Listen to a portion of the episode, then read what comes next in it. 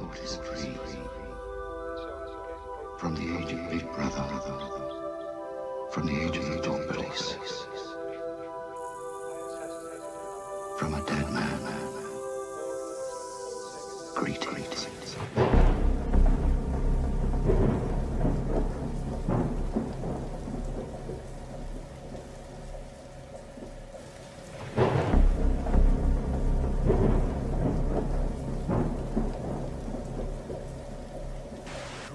Is the biggest threat this country has faced for decades. We're seeing the devastating impact of this invisible killer. There will come a moment when no health service in the world could possibly cope because there won't be enough ventilators, enough intensive care beds, enough doctors and nurses. That is the moment of real danger. The new variant is out of control and we need to bring it under control. And this news about the new variant has been a, a, an incredibly difficult end to, frankly, an awful year. And it's important for everybody to act, uh, essentially act like they might have the virus. And that's the way that we can control it together. The way ahead is hard, and it is still true that many lives will, sadly, be lost. Our advisory group on new and emerging respiratory virus threats, NERVTAG, has spent the last few days analysing this new variant. It may be up to 70% more transmissible than the old variant, the original version of the disease. You might be infectious, and that's the way that we have to behave at this moment. Assume you might be infectious. Assume you might be infectious, and that's the way that we have to behave at this moment. Today, the United Kingdom's chief medical officers have advised that the country should move to alert level 5, meaning that uh, if action is not taken, NHS capacity may be overwhelmed within 21 days. And it's going to spread further, and I, I must level with you, level with the, the British public. Um, more families, uh, many more families, are going to lose loved ones before their time. Your colleague on Sage, John Edmonds, has just sent me a statement saying that, as far as he's concerned, this is the worst moment of the epidemic because of the extraordinary infe- infectivity of this new strain. Yeah, I, I, agree with that. I mean, this is a horrible moment for sure. To say, as I'm really sorry to hear about your two relatives who died from this virus. I mean, it is a very dangerous virus uh, for many people. We're looking to move to a different regime, so as we come to the fourth step, we will change the basic tools that we have used to control human behavior.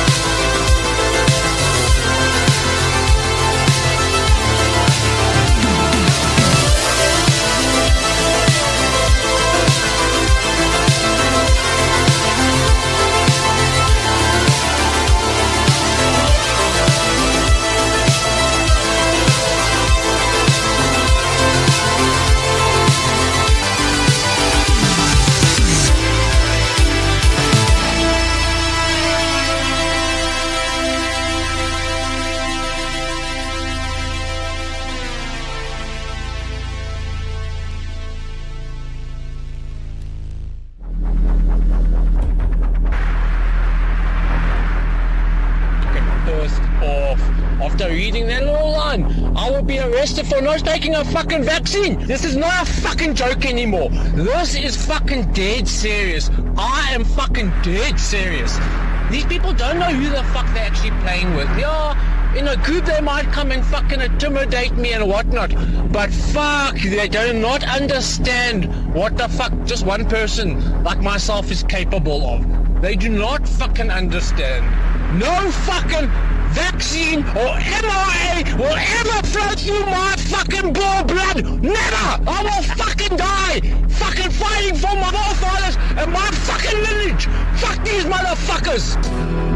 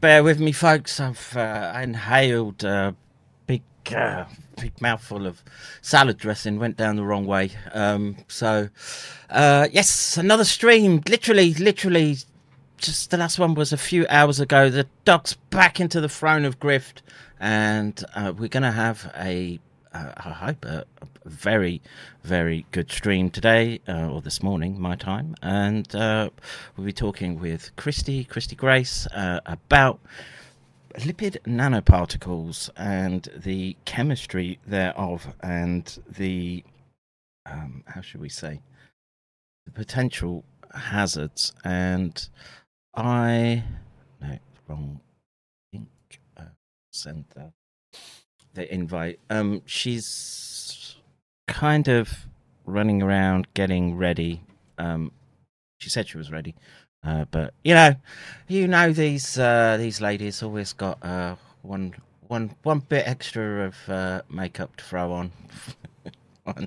one, more, just oh, there she is straight away. There's me, uh, there's me bitching, doing the casual misogyny, and uh, she's she's in like Flynn. All right, um, let's do this. Let's do this, and can I? Um, how are you, Christy?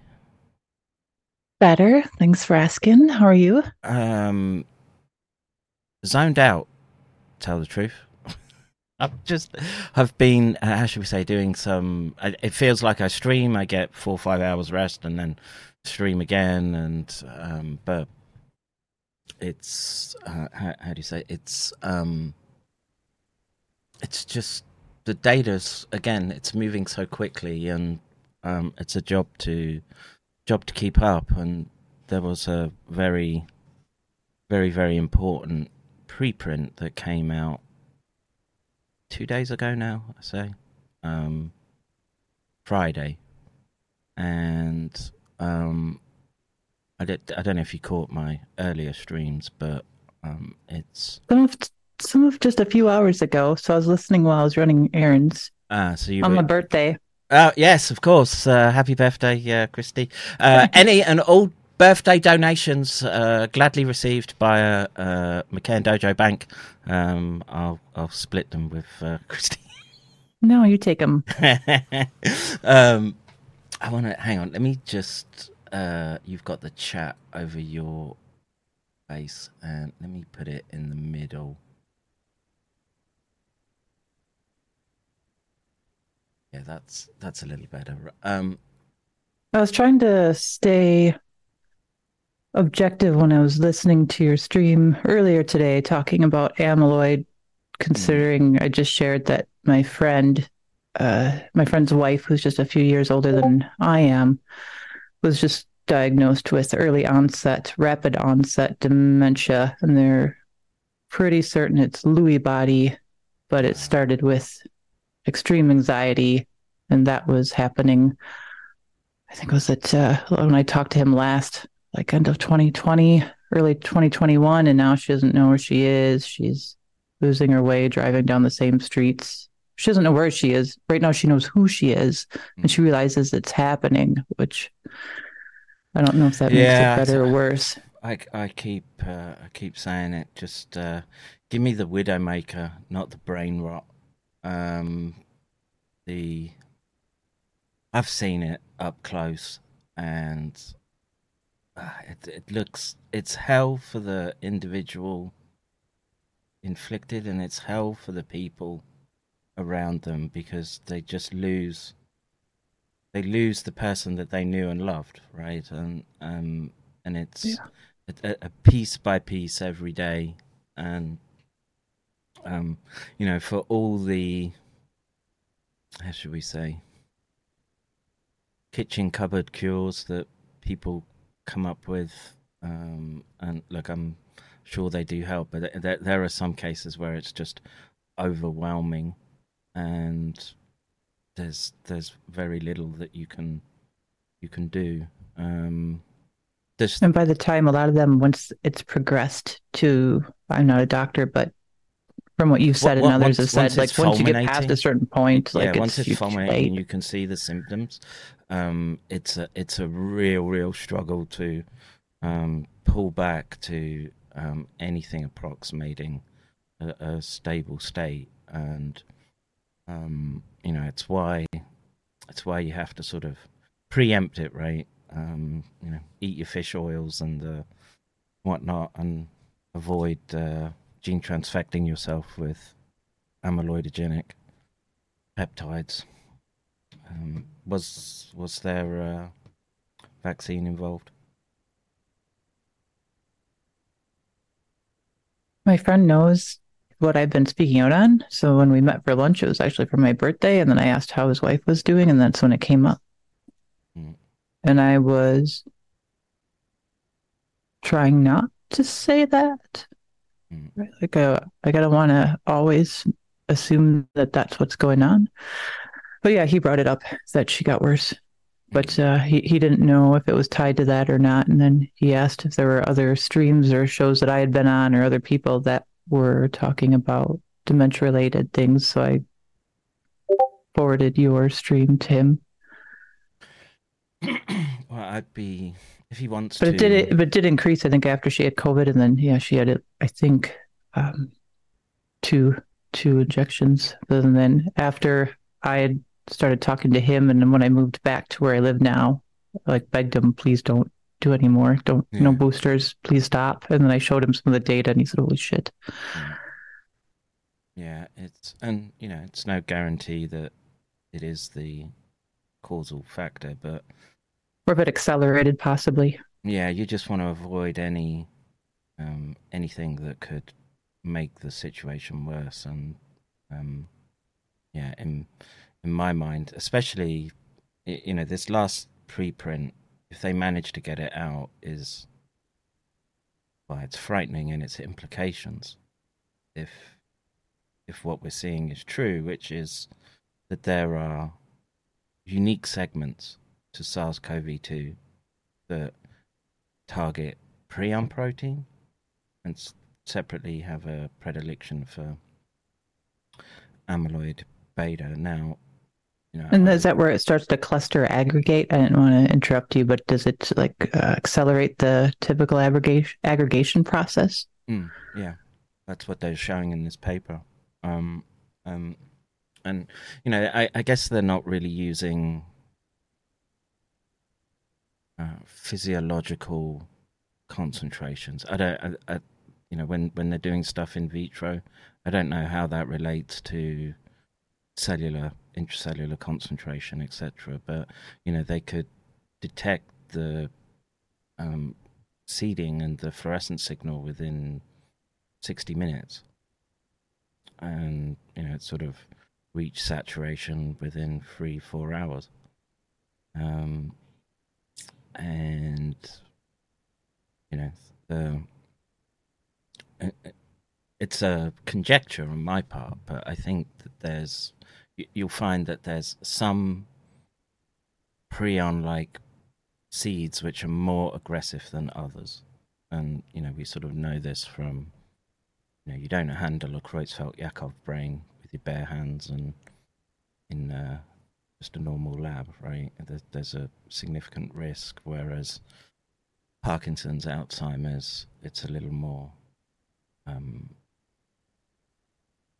I would say whether whether it should be lax, I don't know. I, perhaps there's there are risks that um, have been overlooked, and no, you're right. I mean, I was just having this talk with uh, a genomics friend. I don't know if he's watching right now. Uh, who's a professor of that, and we were talking about research and what we had encountered in labs and things that we had refused to work with or we had to work with. And the first company that I worked for that I'm not going to name uh, wanted uh, tau fragments, uh, wanted it expressed in Heck and Show and then purified. And I, I, I refused to step foot in the lab on that one, mm. even though all the columns were disposed of. And I think, I don't know if they incinerate them or what they do with them, but yeah, it's uh... even if even if they're fragments, I don't.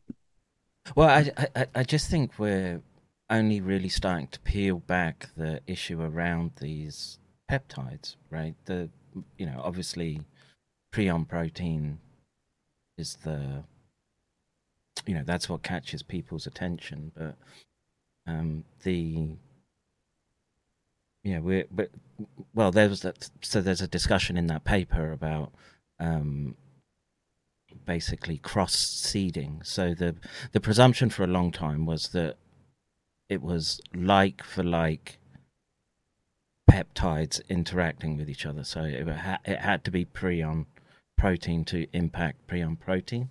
But the data is sort of beginning to emerge that amyloidogenic peptides have this ability to sort of cross um, infect, I guess is the um, correct terminology in this case. So they, the the propagon itself is more it's not as selective as perhaps we were thinking it was and this is a uh, you know in light of what we're seeing with these um, epitopes um, someone i think someone has thought very deeply about what they mean and perhaps has been doing a bunch of testing that's not not subject to you know public peer review, etc. Um, that would be my hunch right now, and you know to you know I'm sorry for your friend. What did you say? Fifty. She's in her fifties. Yeah, I just turned forty-eight today, and she's yeah in her her fifties. So it's my my friend. Yeah, I've known her for about I've known him for about ten years, and I remember him mentioning in 2020 she was having 24/7 anxiety. And I didn't say anything and I didn't make I did make the assumption, I guess at first I thought, you know, I'm not a doctor, but is that is that what happens with menopause? I'm not in that I'm not in that space yet. Is that what happens with menopause? Because I know panic, anxiety, depression, all those things can come up. But I remember he's he was saying she was having a, just an incredibly difficult time, and medication wasn't helping, and it was just round the clock anxiety. And then when I asked, you know, when we had lunch, you know, how is their anxiety doing? Yeah. Well, I'm I'm presuming Thanks. there was there was no no uh, turnaround in that. That's that's the thing that always freaked me out with seeing these patients. Um, th- th- it's the anxiety the depression, like the, the untreatable. It's it's refractory anxiety, depression, and the other the other one that would freak me out is is the drawn out fear, right? As because they're they're still sort of compos mentis with what's happening. Yeah, she's she, she's aware of what's happening right now, but it you know, I asked was it impacting, you know, of course her memory, not being able to drive home from work or you know, driving and forgetting which road to turn on, even though it was a road she's been down 20 Man, years every day. Now. But yeah, that happens with. I asked, I think I asked if she had forgotten, you know, because sometimes the sequences of like physical activities you can forget, like like was she forgetting like to put a key in a door, the right key in the door, which key went where? Mm. Yeah, and he said those are happening, and then the mood changes are happening, and the. Mm-hmm yeah, and that's. But the anxiety was just all. I think it was just all the time. Mm. Well, I mean, if it was, um, if it is SARS related to the infection, you know, the fact that it's the route of entry a lot of the time, you see the MRI images of the patients, and it goes through olfactory networks and into limbic regions, and of course that's going to um, impact the emotional state, and that's uh, it, it's hard to infer from looking at a monkey exactly what they're feeling, but my my gut feeling about when I would go in there and tinker around was overwhelming anxiety. Oh my gosh. I have to ask you a question about that. And like on a side note, I was looking, you know, this is going to be a depressing stream. I was thinking, can the amygdala be transfected? Oh yeah, yeah, yeah. Because it, it's it's right Holy next to the, it's up against the hippocampus, and it's it's all part of that sort of temporal lobe architecture. Um, I have a question for you though, because it blew my mind. I was at a friend's barbecue a couple of weeks back, and there was a guy who worked at neurosurgery there, and we were talking for a little bit, and he was telling me that neurosurgery is an art more than a science. And I said, "Can you explain that?" And he said that think about your anatomy and physiology when you look at the brain and you look at a textbook and you see the demarcation lines drawn between like the frontal lobe and the hippocampus. Yeah, that's, he's, that he's, he's like, you think those appear under the brain when we open up a skull? He's like, heck no. He's like, that's just guesswork. Like we think we know where that area is, mm-hmm. but it's I mean, not in, always in the, the, same in each patient. You might in the primate, it's the the neuroanatomy is pretty um, basic still, right? Especially co- cortical anatomy. Like rodent, you can stick it in a stereotaxic frame and you know exactly what you're going to hit, etc. With once you human? start getting to a primate, the relate the relationship between like the deeper anatomical structures. So you, you there's a bunch of markers that we'll use, and usually that's the anterior, posterior commissure, and from there you'll sort of try to make predictions about where you would hit depending on your trajectory that you're trying to get into the brain and um, there's a, just a it starts just going away from the what what the atlas says often, and you know you have to spend a bit of time. You know that's what I would do, just like electrophysiological recordings, just map the, where you think you are and how much it sort of lines up with an atlas. And there's a yeah, there's a he, he he's right to say there's a, a sort of art to it, and you know the I just I didn't even think of that until he said it. I remember once I was uh, this was in San Francisco VA with um, Philip Starr, very um, big neurosurgeon, one of the sort of pioneers of deep brain stimulation, and and they were in the middle of, you know, and I was I was there just as a PhD student in the in the operating theatre, and um, I can remember how he was sort of getting into the the brain, uh, the get past the skull.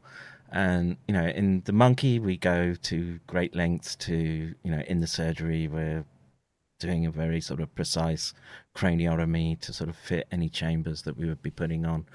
And I remember just sort of um, being amazed as he basically took like what's called a curette and just started chipping away at the bone like this, right? Just to just to get in really fast. And um, I was like, yeah, and I'd never seen that before. I'd seen other other people doing surgeries where they would um, trephinate properly. Um, but no, he was really, and he's one of the most successful deep brain stimulation surgeons out there. And in the middle of this surgery, he literally got a call from another surgeon, basically asking for advice while they were sort of mid mid protocol as well. So he took the call right in the middle of chopping yeah. away at his skull. Yeah, yeah. So they had they had a surgery ongoing. So a patient opened this. They just cracked open the skull of this dude, and then the, the phone goes.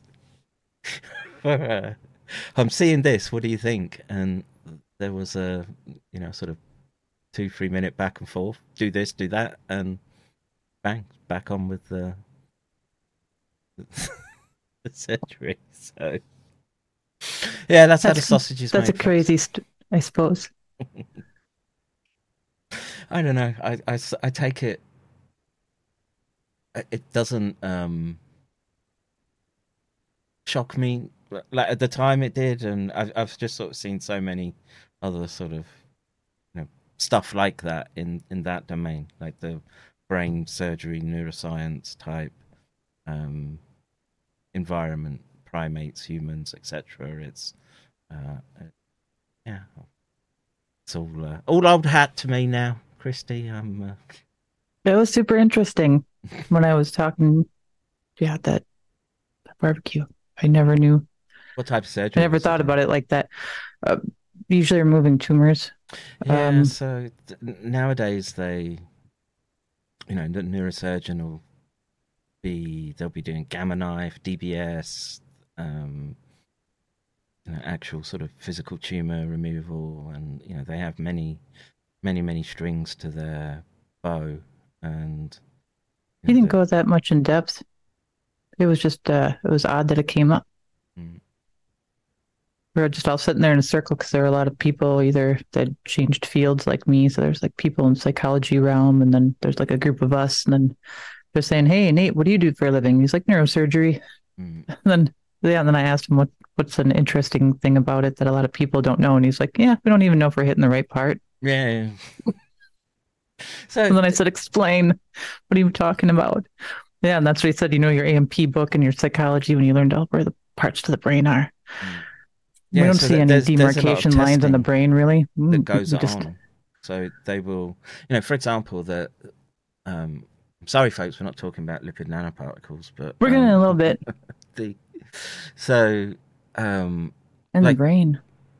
Uh, th- th- these are very um, dramatic surgeries to watch when they're doing stuff for really intractable epilepsy, right? So often they'll have to put in multiple um, grids, uh, sort of orthogonal to each other. So it really, it really sort of means peeling back the dura and a large piece of skull being removed and then that you know you it's you wouldn't believe that you could sort of get this much hardware into the brain and then it's all stitched back together and then they'll do the readings of it to try to locate where the foci are and then they'll go back lift everything off and go in and ablate where they think the the ablation you're talking about heat heat? Uh usually um not cryo cryogen they, there's multiple methods and ways of doing it it depends they just on... use the laser and the heat and then the cryonics they'll use if you do mm. like ablation of the heart mm. Some... but they'll go in with multiple instruments right yeah so they can it's... choose which which they want to do while they're in there that they have the option yeah, yeah. Um, that's that's why I've said it's better to, it's better to have the tools in your toolbox than you know get into a job and realize you don't have the bits and pieces that you need and you know um I don't how, can we say I I would be very freeform in how I would be doing experiments, far more uh, than other primate researchers, where you would see them being very sort of OCD about where where instruments have to be, etc., etc. And um, because I had just had so much of the brain exposed, I just used to I just used to have to say, okay, I need a, you know, I basically keep like a beaker full of all the tools and screwdrivers and whatever whatever else I needed to just sort of um, fix things in place and make uh, make adjustments and um, and yeah, there's a spectrum of you know approaches that you can take, and I know neurosurgeons like that, primate physiologists like that, and all the way through to the other extreme end. And um, you know, I'm I started my PhD with someone who was very, how should we say, anal retentive about um, exactly how things should be put together, the order in things that you do stuff, etc. And um, well, in in the end, I was able to beat him to the punch across my sort of working career and with respect to developing the primate models, and, and, and that was purely because he was so stuck in his ways and how he did stuff, and um, but different different courses for different courses, right? And um, I just I hope your friend um, doesn't suffer too much. Um, that's an easy trite thing to say, but um, my grandma passed from well, she had dementia when she died when she was 93, but when she was in her late 70s, that's when we had to first get her into assisted living, and then mm. she had to go into a more stringent area. Yeah, because she had lucid moments, and then yeah, she tried to inter. Yep, she, I don't even want to say it on the stream. Yep. Uh, I, I, I don't want it. We had to get her into another place, and then we had to get her into uh, uh, a house where there were only seven other people because she's close to my height and I'm just over six foot one. So she's still running every day mm. on the treadmill, but she thought she was married to her mm. occupational therapist. You know. And then, you know, people want to argue with someone who has dementia. Never argue, just change the subject. Mm. I don't understand why people do that, but yeah, yeah, I watched my grandmother's health decline over about 14 years with dementia before she yeah, passed. same same with my grandfather. He he had a stroke, and then the Parkinson's came in, and it was a miserable, miserable twenty years for him. And God, I, I don't want that. I, you know, I I honestly think if you would go back and ask him, he would he would have just said, "Yeah, you should have just let me go at the first stroke." And um, yeah, that's, uh, how I'm. I'm trying to uh, give myself cardiovascular disease instead. Of, I know the brain rot's already started with me. That's the thing, right? I've got the the MRIs to prove it, and um, the the injury in the medical records, and I I I feel it sometimes, a lot of the times. Um, TBI. I don't. That's why I'm vaping like a like a chimney right now. Enjoy yeah. life. if I can, uh, good uh, good cardiac arrest. That's sleep. what I asked my friend. I'm like, "Do you have a cigarette, dude?" Vaping, man. It's the it's the shit. I love it. Um, Hang on. We should get to happy things like lipid nanoparticle and the study that shows that the RNA is actually mutating and mm, mm. misfolding. Mm. Um, did... How do you want to start? I sent you a bunch of links, but I didn't know if you wanted to pull up the slide deck. And I know well, we that can share desktop like, if you want to put. I I emailed to you today or the yeah, other day? just now. Just now. Just today. Um... I know in an earlier stream I ripped through in the middle of the stream the charges and I didn't go into it a lot and people are avoiding talking about it and I think because they don't understand oh or they God, don't want to understand. What's that? There's loads here. So I do I do have your slide deck. Yeah, do you want to? I didn't know where to start. If I should just start, Well, if so people I'll- are I'll curious how it's formed, and then Screen and this thanks. sound and um it's um if you want Christie's slide deck, uh, I did put it up on my website in the library.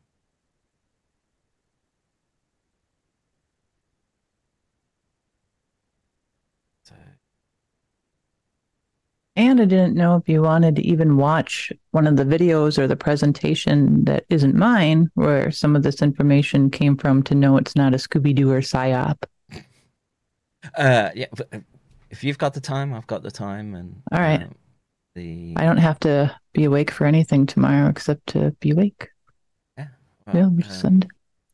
Sorry for my click. recovery to do, and um, Um, as stated, you know, uh, kidney and uh, bladder infection means I'm going to the bathroom like Seabiscuit, so mm, I'll be up anyway. yeah, it's uh, one of those things.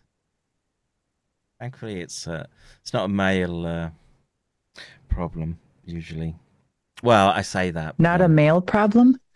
Yeah, it's it's more a thing for ladies, but then I say that, and then my father actually, um, he had diverticulitis, and basically it fused with the his bladder, so he had kidney and bladder infections all the time, and that was that was miserable for him as well as. Uh... Yes, big boy. Cat's broke the litter bag. Oh, um, try to tidy it up as best you can. Put it in another plastic bag. Daddy'll come and. Uh, yeah, my kids are off school today.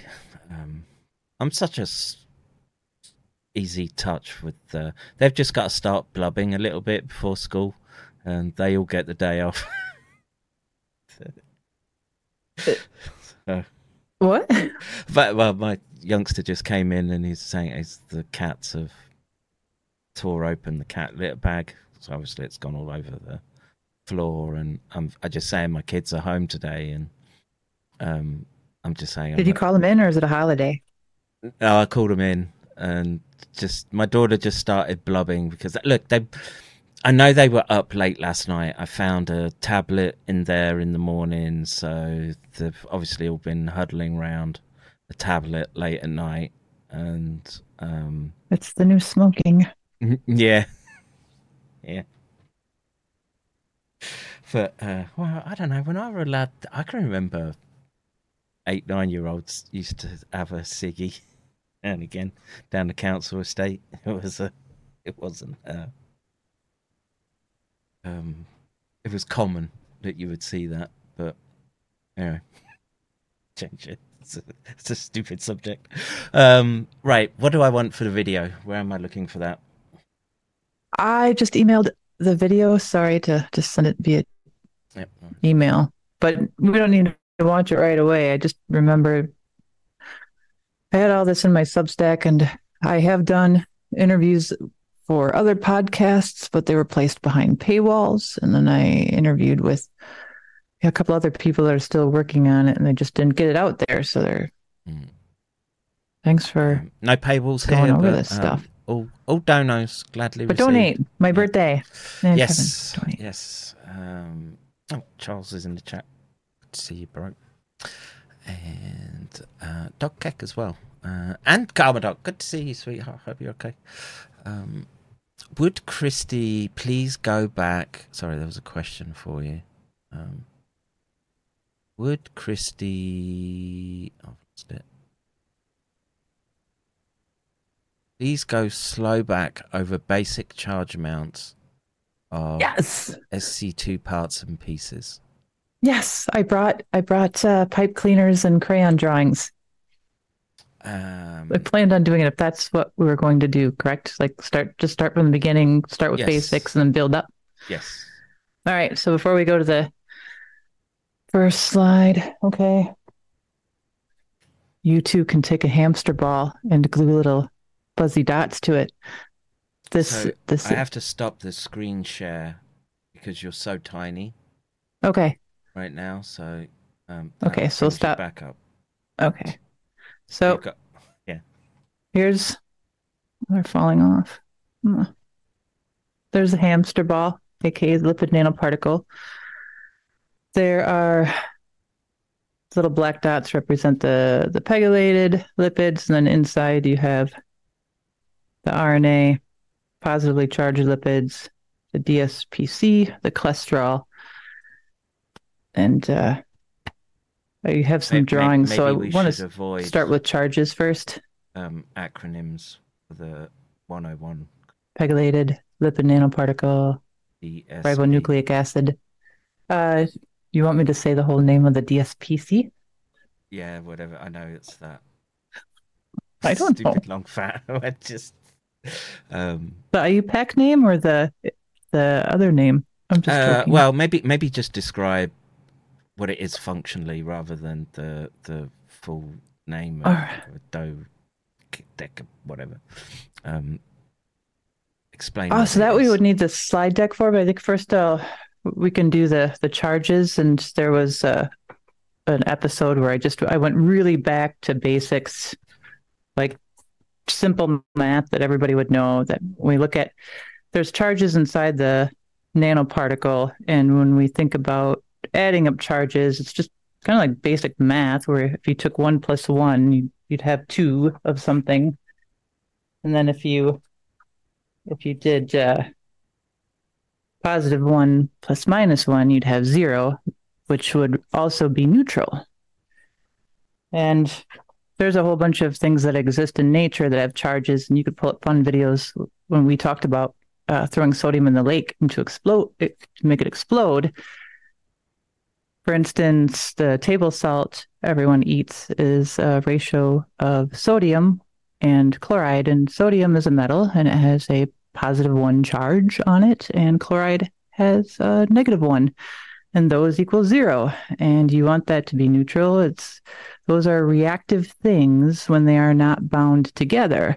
And if if anyone We felt like going to, to- YouTube and throwing sodium in a lake, you could see it explode. Or if you put it pure sodium in your hand, I think it would start on fire. Is that, just is that correct? wondering if we have to explain a little bit about orbitals and packing So there's of electrons so people understand why you would have a positive why sodium would be classed as positive and the you want to talk about valence shells? yeah i think i think that Oh, might my. help sort of clarify in people's minds what exactly we're talking about um plus and minus and um why why they would be interacting with each other so um if you don't mind Do you want me to quick draw a water molecule?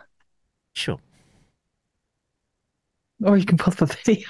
I could, I could. pull it. I'm trying to Do- think of the is it? Is it YouTube in the video? channels. The It's play- it's no, no. The video we're going to watch is pretty high level, but we're just going to skip ahead to some parts. Gosh, uh, if I think about YouTube channels, there's Bozeman Science, B O Z E M A N. He has a lot of back to basic stuff for chemistry. Chemistry isn't. I don't think it's as difficult as it's made out to be in school. You just had bad teachers and bad Oh. textbooks that were Just- written in ways. the power Oh, just no. went off. So I, we're still streaming, but um, my we're gonna have a whole bunch of startups and being home and too many devices running. Uh, just wants to try and.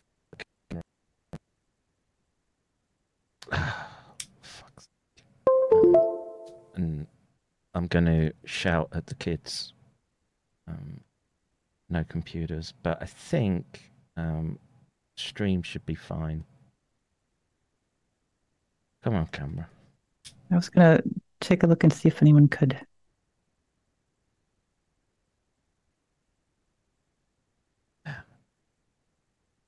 My camera. I always have this problem with the. It's. Well, you you keep talking about well, what I, what I will do is whilst my camera is trying to um, fix itself, uh, YouTube All right. And Bozeman. You want me to draw pictures? Valence shells. Bozeman science, valence shells. I don't want to confuse people further. So I'm gonna I'm gonna share screen with you whilst I um figure out um camera and you can tell me which one We weren't answering a question, but I thought it might be Jeopardy time and time for fun music. Let me log into the the Rumble. can you, you can see the screen share right? Yeah. yeah. Um is there one is there like a two minute one? Three minutes of no that's copper. Electron configuration. Here five minutes we'll do this one whilst i figure mess around with my uh, electronics. Do you hear the sound? Yes.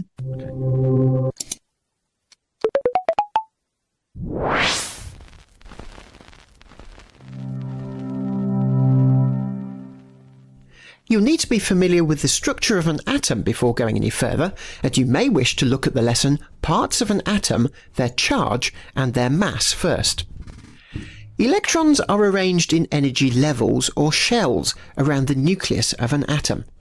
The actual orbit shapes are a bit too complicated to cover in such a short lesson, but on average, the orbital radius increases as the energy levels increase. In our diagrams, the shell nearest the nucleus is going to represent the lowest energy level or shell, and we draw a circle to depict each shell. We use a dot or a cross to represent each electron, and we'll represent the nucleus by the chemical symbol. Each electron in an atom is in a particular shell, and the electrons must occupy the lowest available shell nearest the nucleus. So, when we are drawing the electron configuration, we have to fill up each shell in turn, starting with the lowest. We'll take a lithium atom as an example. With an atomic number of 3, it must have 3 electrons to balance the positive charge of the 3 protons in the nucleus. It's worth remembering that the atomic number tells you the total number of electrons in a neutral atom. So, we put the first electron into the first shell. And the second? However, this shell can only contain a maximum of two electrons. That's one of the rules that you need to remember. The third electron, therefore, must go into the next shell, which we draw as a larger circle around the outside of the first. And that completes the electronic configuration of a lithium atom. The same process of filling up shells applies to larger atoms. You always start with the lowest available shell, and whenever a shell is full, the next electron to be added goes into the next shell. And that's pretty much it. All you need to know is how many electrons can occupy each shell, and at this level, you only need to know the rules for the first 20 elements. The maximum numbers are as follows. The first shell can contain a maximum of two electrons. The second shell, up to eight electrons. The third shell also has a maximum of eight electrons. And the 19th and 20th electrons go into the fourth shell. And this would actually represent a calcium atom. Note that as we fill up each level, we've been drawing the electrons evenly spaced out on each shell. This is to keep the diagrams tidy and make it easier to count the electrons. And what's more, there's a shorthand way of writing this down. 2, 8, 8, 2. The first number represents the inner shell or lowest energy level. The full stop shows how the electrons are separated between the shells. The second number tells us how many electrons are in the next shell, followed by the third and fourth shells. And so now it's your turn. I'd like you to draw the electron configuration of a carbon atom. Pause the video, find a piece of paper, and have a go. Uh, I'm still. And here messing is with what it should camera. look like. I think it might. It has a full first shell and four electrons in the outer shell. Yeah. Did you get it right? Fucking Now, power cuts. how would you write the electron configuration in numbers for this atom? Pause the video again or rewind if you need to have a think about this. The answer is that it would be written 2.4. And now that you have covered the basics of drawing electron configurations, you'll be ready to tackle our lesson, Electron Configurations of the First 20 Elements.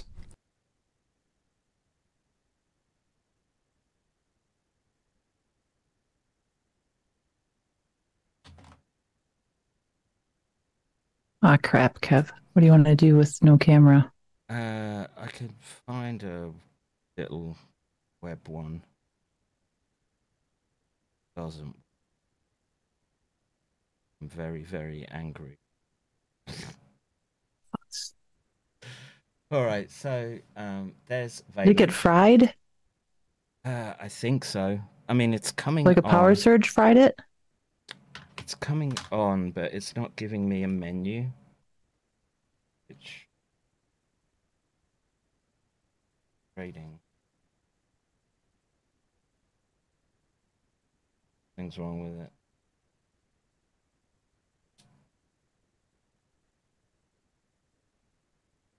Well, it's should be giving me Those are a lot of tabs.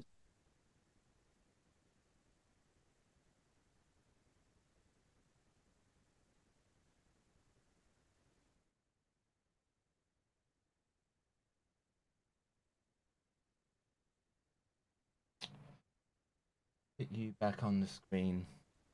All right. I'm just going to start sharing stuff that I'd Yeah. drawn that was just for simplicity that I've shared before. Just to go over again. All right, so everybody knows McKernan, Philip Buchholz found plasmids in the vials of jabs, and those are very electronegative. They have a really high negative charge, more than the RNA.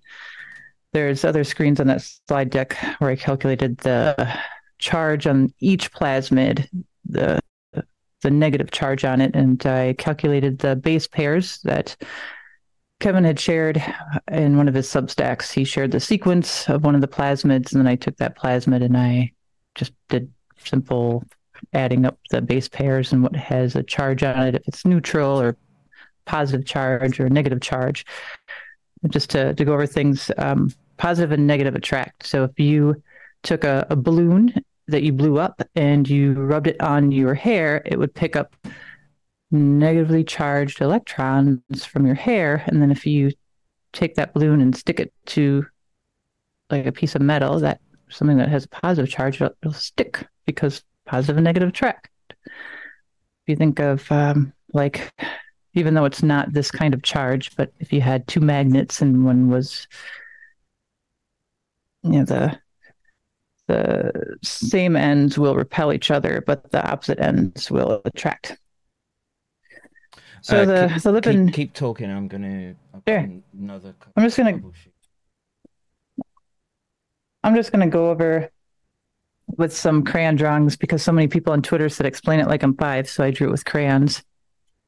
Keep going. So there's a nanoparticle and it's three dimensional. On the outside, you have the pegylated lipids. Those were placed there for a few reasons. It helps the nanoparticle be stealthy when it enters the body so the immune system doesn't automatically react to the lipid nanoparticle. It also helps with the stability of the nanoparticle and helps it from coming apart or breaking down, which I don't mean to like defend it, but if it weren't there, it would be a lot worse. On the inside, the little red S that I drew is the, the RNA. We have this saying, and well, it's a saying that everybody should know in biology is the central dogma of biology is DNA to RNA to a protein. And this comes into play with the, the RNA that they're putting in everyone's arms. And some of you know that there were two processes to make the RNA, and there was process one and process two when they made the jabs. The first process, they used enzymes, what are called IVT enzymes, that made RNA. And then they purified that, and then they put the RNA into the lipid nanoparticle and then into the vials. The second process that they went with at scale to inject everybody was to use plasmids that were constructed that are DNA, round circular pieces of material and they're housed in E. coli, which is a bacteria. And the plasmids can, the DNA plasmids make RNA really quickly and at really high volume. But the thing is, they they didn't they didn't separate it out. They didn't purify it out. Some of you have read some of those documents that shows the FDA and Pfizer and Moderna they worked out a, a limit, and Kevin McKernan and others have said it was just arbitrary that no amount of plasmid DNA could be safe in the human body. And it's not just a regular piece of plasmid, it has all these things on it that make it do different things. Uh, for one, like replicate itself over and over again. Um, the SV40 promoter that a lot of people talk about is actually what's called the continuous promoter. That's on one of the slide decks uh, that I shared with Kevin, where it just keeps going all the time. There's no end to it. So in this this particle in the center is the RNA, and that has a negative charge. And this charge is similar in the way that chloride has a negative charge to it. And then there are positively charged lipids.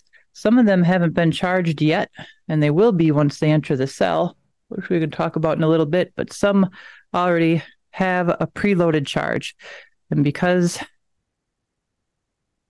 Opposites attract for positive and negative. They are what is called electrostatically bound to the phosphodiester backbone of the RNA. So they are just stuck in there in space. And then I didn't draw draw all the other lipids on the inside. There's a helper lipid called the DSPC. And then there's also cholesterol. Cholesterol makes up about half of the lipid nanoparticle they all have specific things that they they do in there, but the the positively charged lipids are going to attract to anything that has a negative charge. On the slide deck, there was a document that was sent to me by Kevin McKernan, and I think Sasha obtained it. And it was a Pfizer document where they measured what's called the zeta potential, ZETA. There's two different types of charges on these lipid nanoparticles. There's the net charge, which is all of the the charges added up that are inside of that thing. And then there is the charge that exists on the very surface of it. So on the very surface of this thing, the surface it, itself has a charge, and that's called zeta potential. And that charge changes depending on what pH it is in pH is to do with uh, acids and bases. You know, the hydrochloric acid has a low pH.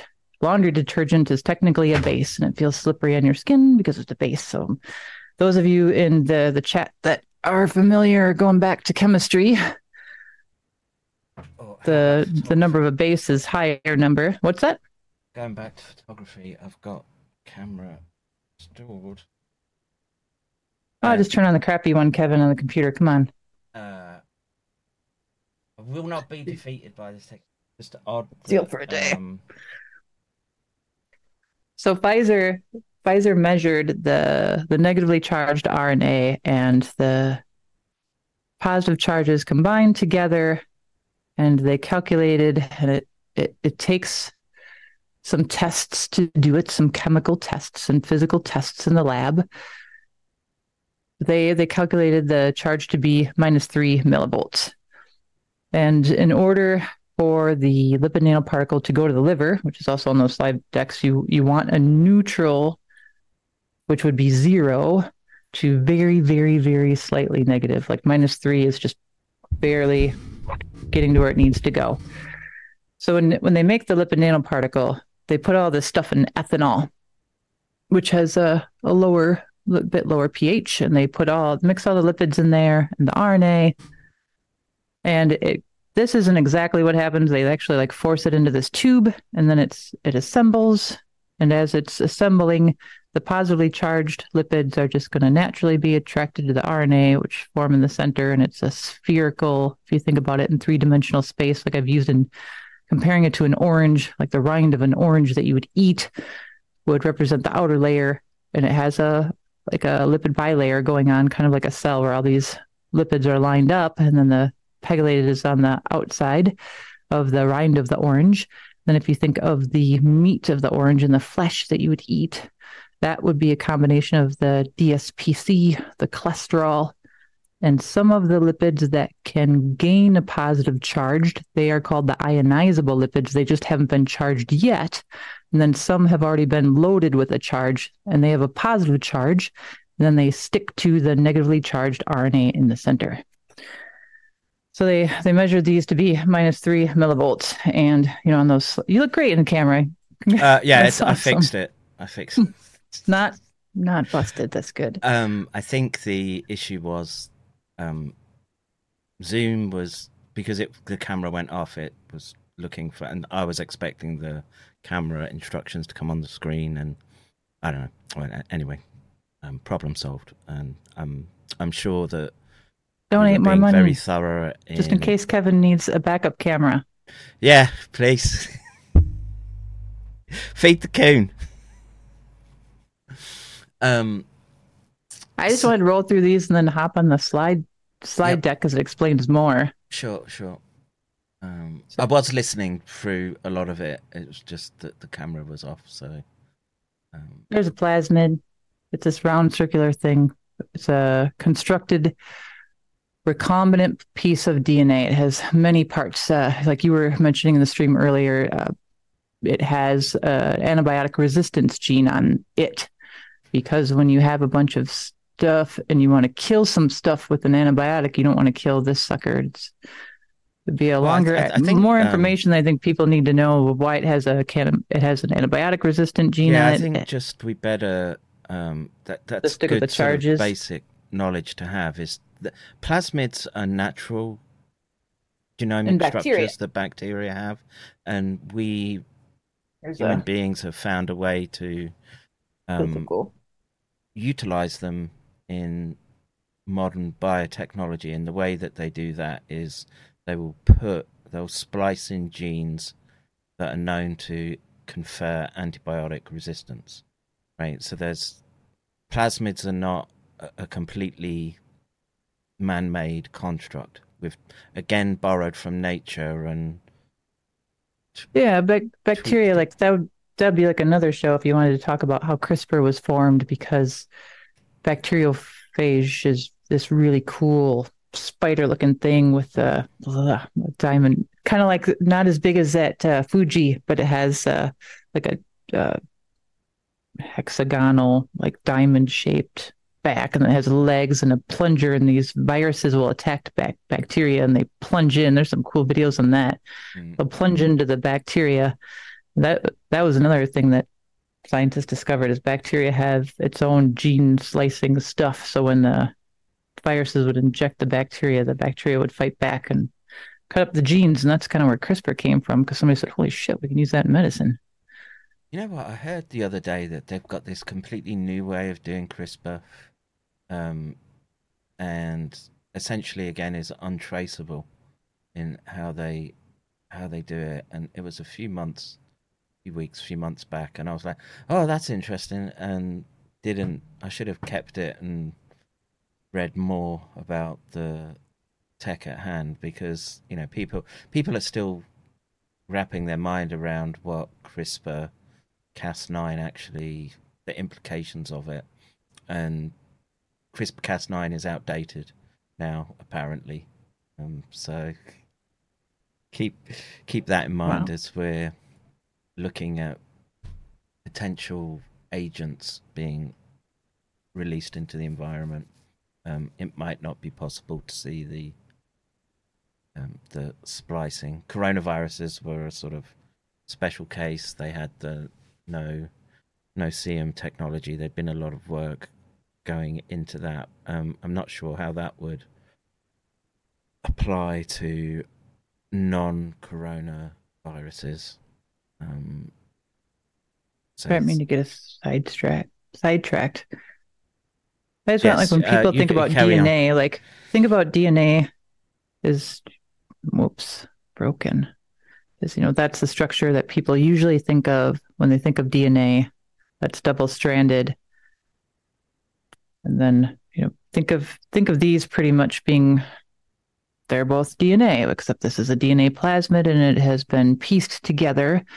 And this would represent the gene that shows the that is the uh, encodes for the spike protein. There is an 11 minute video if people want to see how insulin is made using plasmids and recombinant DNA, because that is what occurs for the insulin that people take into their bodies. But Which was if we think that was um, that technology working for the the good of mankind. I, you know, as, if I remember correctly, insulin prior to that was pig insulin.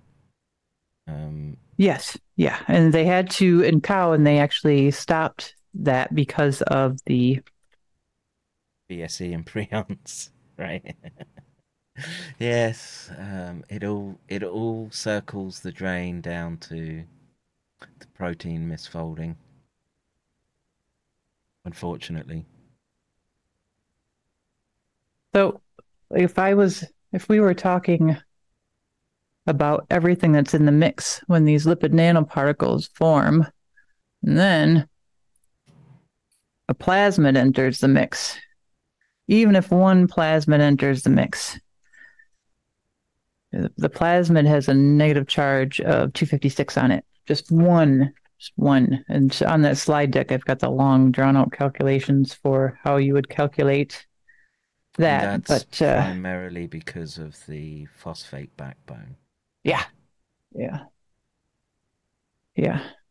I didn't know if you wanted to bring up the slides then and talk about what are on the slides. And then I sent some other graphs and pictures of what like a liposome is or what a lipid is. And Uh, let's let's do it all while we're here. Um, awesome. I just thought we'd do everything and we'd be here for the long haul, three or four hours if that's what it took. I may have to use the ladies' room depending on since, you know, UTI. you uh, use as you need. I can. Well, Thanks. if the So power far, I'm so good. on. Fingers crossed. Uh, this you're you're small, but I can at least make myself bigger. I'm tall. Uh, there, there on my shoulder. Um. Okay, so uh, do you have a slide number you want me to? Ah, you can just st- start at the beginning, so I can just. well, Those had some better images. That's page Please. one. Sure. I don't feel small. And you have to zoom in.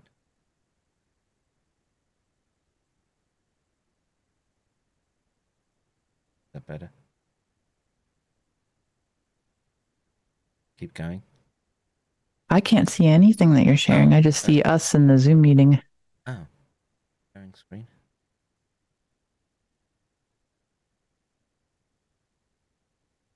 Do apologize.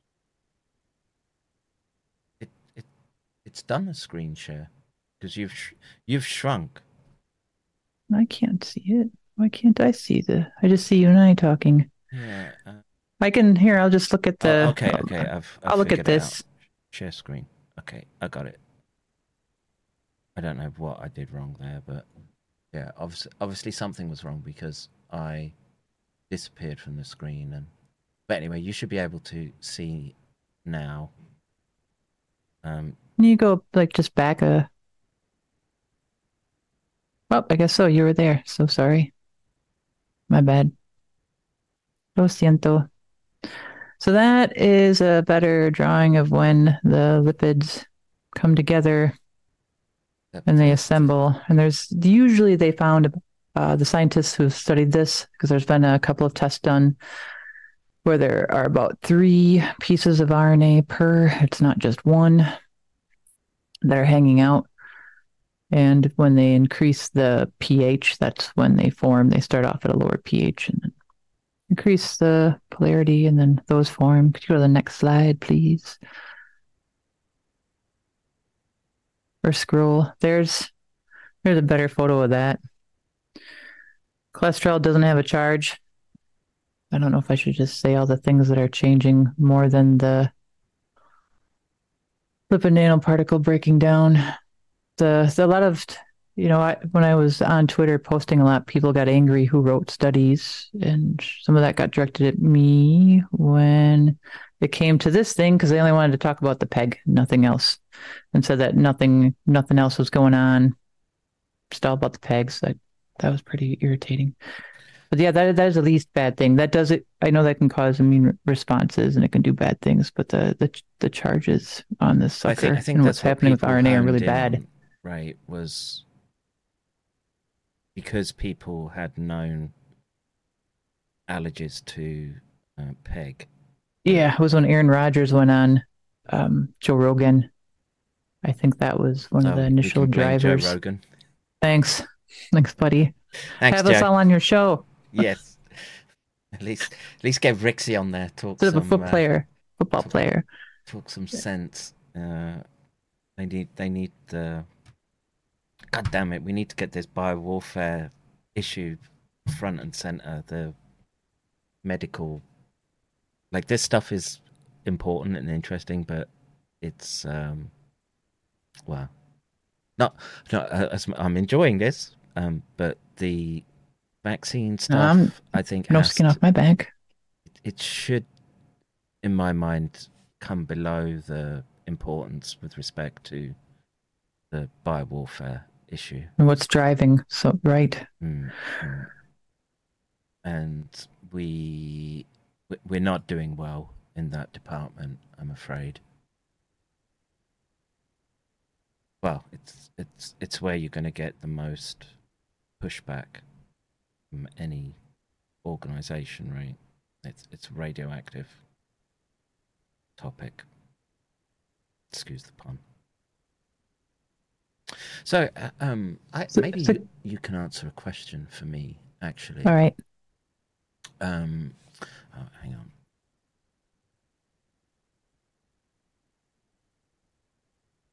The so I was looking at this computational study around the nucleocapsid protein and it its ability to bind to CD147 and the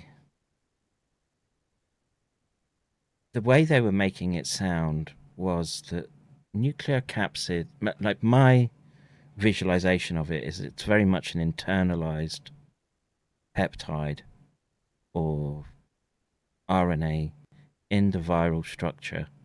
Yet they the, the way they were making it sound was that there was parts of it outside of the structure of the lipid coating of the virus. Do you know anything about that? Um, does it? Do they poke out, and um, does it have? I, mean, I was just trying to visualize how the how the receptor and uh, the peptide of the ligand was interacting, and it wasn't clear in that paper. And as we have a this diagram on the screen. I was wondering if you could. I know it's a, a sidetrack, but um, do, do you have that, some ideas? No. Mm. Gonna have to do more reading. It Hasn't that. been on my radar, but you send it to me, and I'll I'll try to squeeze it in this week with the sections I'm writing on that paper. It's um. We could get going on that. This paper here. Um, oh, yeah send you the link. Thanks. Skype.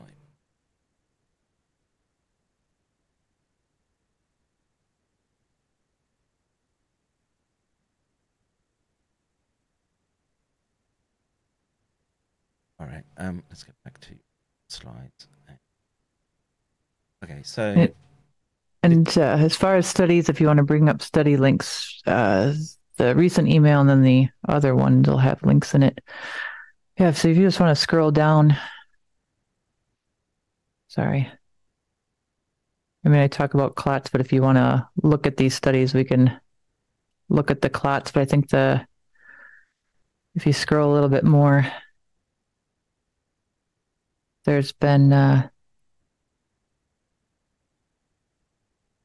recent study shows that the positively charged lipids are mutating the, the RNA, so that's happening. But I didn't know if you wanted to take a look at the video that I sent uh, on YouTube where it was the university looking at the studies and looking at what would happen if they, yeah, so n- not a psyop. right. So, so, sorry, just a little heads up on this. So, so these guys at uh, George Mason University, I think this is Dr. Bushman. I'm trying to remember all their names. Uh, they represent Precision Nanosystems, the company that make the nano part. They they do nano stuff. I've been getting invited to some of their stuff. Kevin, uh, are we let like I sent you an email asking if you wanted to go recon Oh yeah, that one, the Okay, that's that's these guys. a- Yeah. because we can join in and hop in some of the webinars because I'm signed up for some of their list. To, I've been hopping into some of their um, sciencey webinars. Yeah, so I don't know if it'd be uh, above my head or not, but I don't think so. So this one, I don't know if you just want to start playing and you just hop at, maybe skip ahead a little bit, and I'll tell you where to start. US. This includes you know, myself and your Looks North like American people- East team. They know their shit. um, manufacturing. Should I go to Yeah. that bit? yeah. Great. Well, th- yeah, thanks so much, Jason. It's an honor and pleasure to be here today. Um, so here uh, we'll start off just showing a little kind of uh, paradigm battery's dead on my schematic of what a lipid nanoparticle uh, looks like. And the current model is shown here on the left, where the pegylated lipid is on the outside uh, in contact with the aqueous phase. And then there's typically a bilayer structure that's thought to contain most of the helper lipid, the DSPC as well. And then inside, you have uh, the protonated ionizable lipid that's electrostatically bound to the negative phosphate backbone of the mRNA.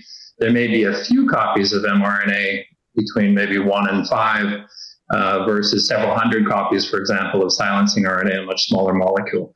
And, and this central region is typically electron dense in a cryo EM image and also contains the bulk of the cholesterol.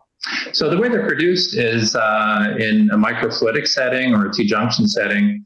There are the four lipids in ethanol, and here I'm showing the four. The ionizable, I have two symbols for the protonated form as well as the neutral form. But the four lipids in ethanol mix with a low pH aqueous solution of mRNA, and particles form come out the other side.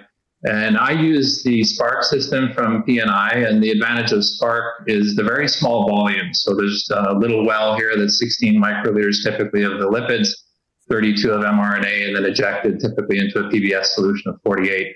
So the advantage is you can do a lot of formulations and not consume a lot of material. So what happens during the sorry. mixing? Uh, this was uh, indicated recently by a publication by Dr. Kulkarni from Peter Cullis's group, and we've found similar features as well. Is that the lipids in ethanol, since there's no counterions, uh, they're, uh, the ionizable lipid is neutral.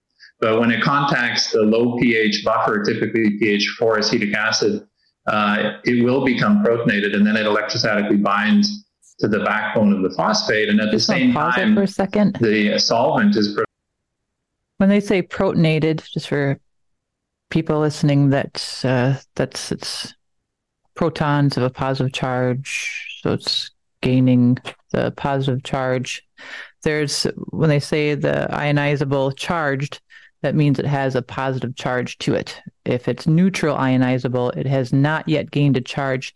But those that are in that lipid nanoparticle that are just hanging out neutral, they are not stuck electrostatically to the RNA yet. They're just hanging around in the in the mix with the other ones. And then once it enters the cell, then it goes into gosh, is the right is it headed towards the ribosome, there's different parts of the cell that are actually a lower pH, and those will become charged once they're in that environment. So then they will all have a positive charge on them.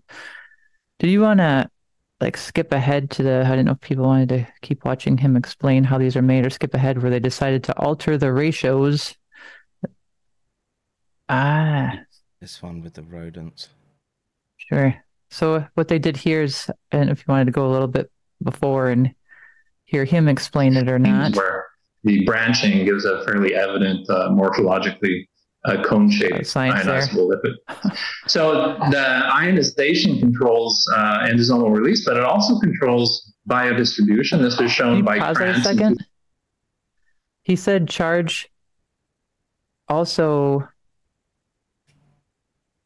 determines endosomal release. So when the when the lipid nanoparticle first comes in contact, if you think uh, for those of you like know science, you about a cell and it's it's got the lipids on the outside of it, and lipids really like other lipids, but when it, it enters into the cell, it kind of gets surrounded by some of the the outer layer of the cell and kind of forms a bubble and gets stuck in, and then it has to open back up to when it does what it does in the, the ribosome, right? So he just said not only do the charges on this thing dictate where it goes in the human body, it's charge mediated. It also dictates if that thing is going to open back up again or not and enter the ribosome or not. So if they're if they're not right at neutral or closer to that minus three range, then I've been trying to find studies to figure out because people have to do the studies. So, w- what happens if that isn't the charge that it's supposed to be when it enters the cell? Can it even head over to the? Now, my understanding was well, the cartoon understanding that was sold to the public is that the lipid nanoparticle will sort of passively fuse to the cell membrane and release the contents in, and essentially you've got free floating RNA that has a um, uh, what do you call it? Po- it poly A tail that is that hones in on the ribosome? You're saying it's more complex than that with respect to. Um, You just said it. still has it picks up a covering lipid covering from the cell that still has to direct it towards the ribosome. Yeah, and that it's uh, it's not going to release from its little lipid bubble that it forms when it goes into the cell. So I think he, he had that, and I have that too, on a a couple slides back in in this video where he shows the. If you go back, there's uh, go back on this video a few slides wherever he was, right there. Yeah, there we go. So people can get a visual of what's going on here. So like the if everybody like notices the the LNP, the lipid nanoparticles are entering the outside, and then we talk about the the ribosome that's in the cell, you know, to one, and then the endosomal endosome is it gets sucked into the cell, and then it kind of forms its own little bubble on the inside, but that's got to release. And what he was saying is not only that, but the charge on the lipid nanoparticle will dictate whether it even gets released Hmm. or if it's just floating around now in its own little So how, thing. how does that relate to targeting different organ systems if you've got to if they're carrying differences in the in their lipid membrane with respect to charges then I, I my presumption would be that the mo- molecular pathways would be similar once inside the cell so how does how do those charges impact translation in this instance. That makes sense. The question makes sense. From RNA to a protein for for it to No, get into so- the ribosome. so it, it, you're saying that there there's a charge in the there's a charge required in the cell that's required to release No, in the lipid nanoparticle. uh, on the lipid, the lipid nanoparticle. nanoparticle. But yeah, it responds to it, but I don't know the exact mechanism. I didn't. He had just said that now. I didn't even heard of that.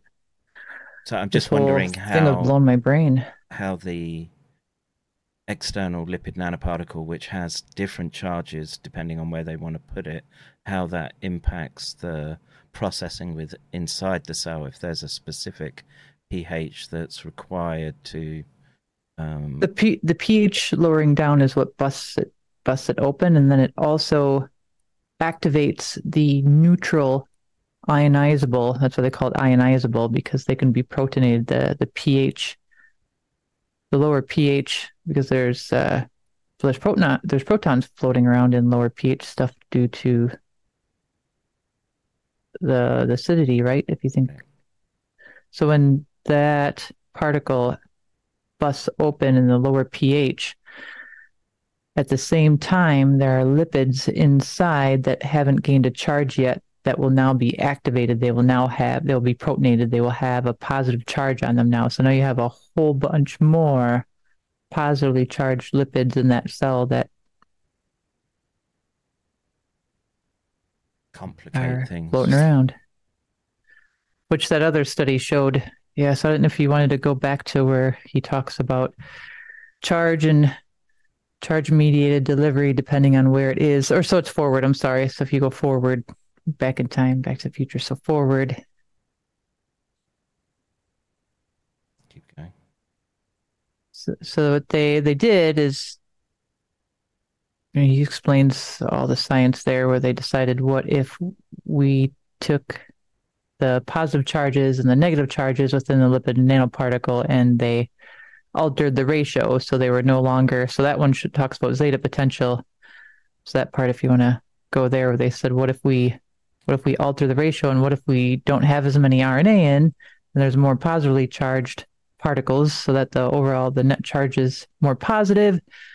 Yeah that's a friggin' crazy equation. But if you know the you can plug and play as they say if you remember back to your math is if you know what things stand for and you you know what the numbers are it's really not that scary of a thing.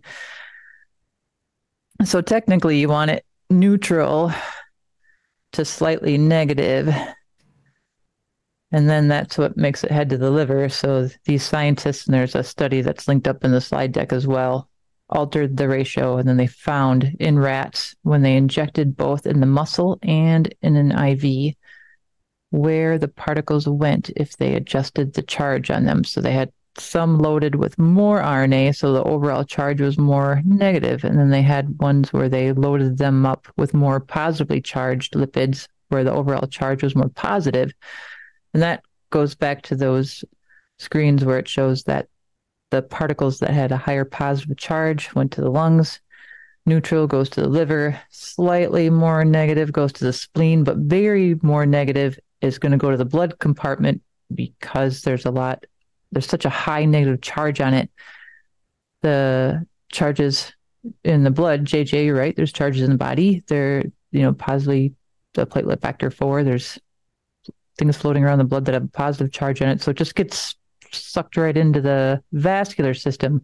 So I, that was something I want to point out too. Like in, in nothing that I was saying in this presentation or the one for uh, that conference we were all in, of course, the spike protein is expressing in cells and it's doing bad things. And of course, when it expresses in the endothelium, then you, you have uh, what's called the Virchow's triad, where you have three conditions that must be met, where they teach that in medical school, where you have inflammation in the vessel, and then you have coagulation event, and then you have narrowing of the, the vessel of like a capillary or a blood vessel or artery or vein. So, of course, if the spike protein expresses there, it's to you're going to lead to to clots and fibrin and uh, coagulation cascade. But if that was happening all the time, or we'd all be, you know, everybody would be walking. So many people would be walking clots, and they're not. Who got who got the jabs? But it would happen if you had a negatively charged lipid nanoparticle because it would direct its delivery to the vascular system instead of the liver. Have you seen these um, thermal imaging techniques that they've been uh, that I've seen them been circulating around, but basically, um, the it, it's claiming that people are walking around essentially with massive clots, and they can they they wouldn't normally see them, but they can see them with this thermal imaging because the where the clot is, it's the part of the limb is much cooler, and, and yet these people seem to be able to. Um, I, I, I don't know what their subjective experience is, but Wouldn't, wouldn't they have higher blood pressure? Uh, I mean, all, all manner of Isn't that basic fluid dynamics that we all had to take in I- I- physics? I'd narrowing of the but um, narrowing of the the space causes an increase in pressure uh, opening of the space that's why people who the more overweight someone is you have a growing out of the capillaries and that's one factor in please if there's a nurse or doctor correct me if i'm Hang on, let me- wrong that's what we learned is if capillaries grow out then they're increasing in length thus you have an increase in blood pressure if I can. so i would think if you had a narrowing of a major artery I mean, I, or major parts in your body, you'd have higher blood pressure, wouldn't you? I would presume so, but um, I'm I'm not seeing a picture that I was thinking of. But like I say, this sort of sensitive thermal imaging is able to see people having quite major blockages, and um, they're. My presumption was that they're walking around relatively okay, um, and I guess that's uh, an indicator of um, how how robust um, we are. Maybe someone will have a link in the chat. I know I know I either saw it on Telegram or um, They did thermal imaging in people, and there are yeah. So they're sort of like black and white pictures that the you, you see, and you look at like the leg, and it'll are they a, facts? Is it the same as people who are sticking magnets to their arms? No, no, no. This is it seemed a legit um, methodology. I mean, I, I, I- again, they're they're pointing at spike protein as being the the problem here, and this is in vax people, and um, the yeah, it's just um, I, I hope someone goes fishing for it and can bring it up because it's it's if it's true, um, there are lots of people. There are lots of people walking around with these um, blockages and um, seem unaware. So, um, you know, it could it could explain why people sort of keel over. They go from functional to face planting somewhat. But if if you keep uh, teaching, I'll take a quick. So I want to say I saw it in Telegram. Scroll through that. Please. People want to hear this guy explain what we were talking about, I mean, it's 20 more minutes, but I didn't know if you wanted to hop ahead to, oh, maybe the end. Are you just going to be five minutes, Kev? Uh, scrolling through. I mean, um, I will be. Uh, there's a lot of memes. You just want to stop towards the end? Okay. Yeah. Um, I don't know. Go right there, I guess. What we found is that KC2 was also more potent in IM injections, um, maybe 50%, sometimes two times higher than MC3 if you do the ROI. They're talking about different site. lipid nanoparticle here, or different uh, the DODMAT DODAP versus. I don't know if we we need to to watch this anymore, other than they did the studies on right there. If they change, Zeta potential. Yeah. So the zeta potential again is the charge on the outside of the surface of the lipid nanoparticle, and you can't have zeta potential without pH, and the zeta potential is calculated and that exists with pH. And so again, they they did it both in the muscle and the the liver IV. to see where it would go. And if it was just slightly more negative, it's going to the spleen. But he even admits, I forget if it was like at uh, 26 or 27 minutes, that if you go too far negative, you're going to have uh, adverse event. You're going to have off target effect adverse event. Goes up to 23 minutes. Yeah.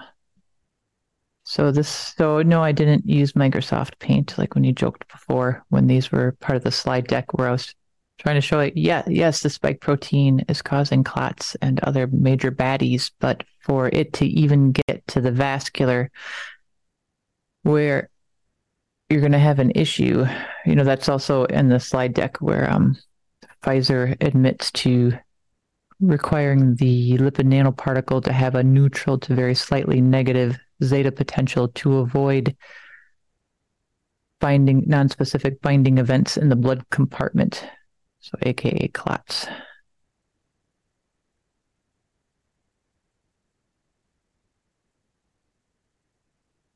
Go to.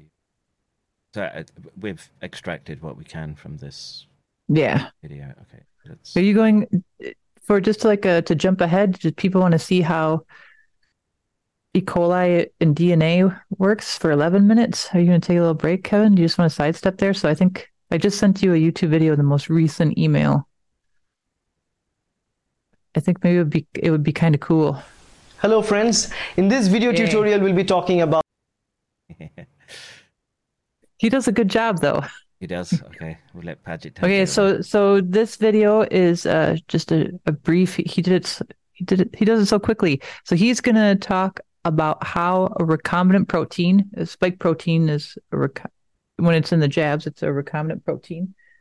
How it's made using a plasmid in E. coli, and he gives the example of how insulin is made uh, because insulin is a protein using a plasmid in E. coli. So when you watch this video, just think about how the spike protein is being made and substitute out whatever he says regarding insulin for spike protein.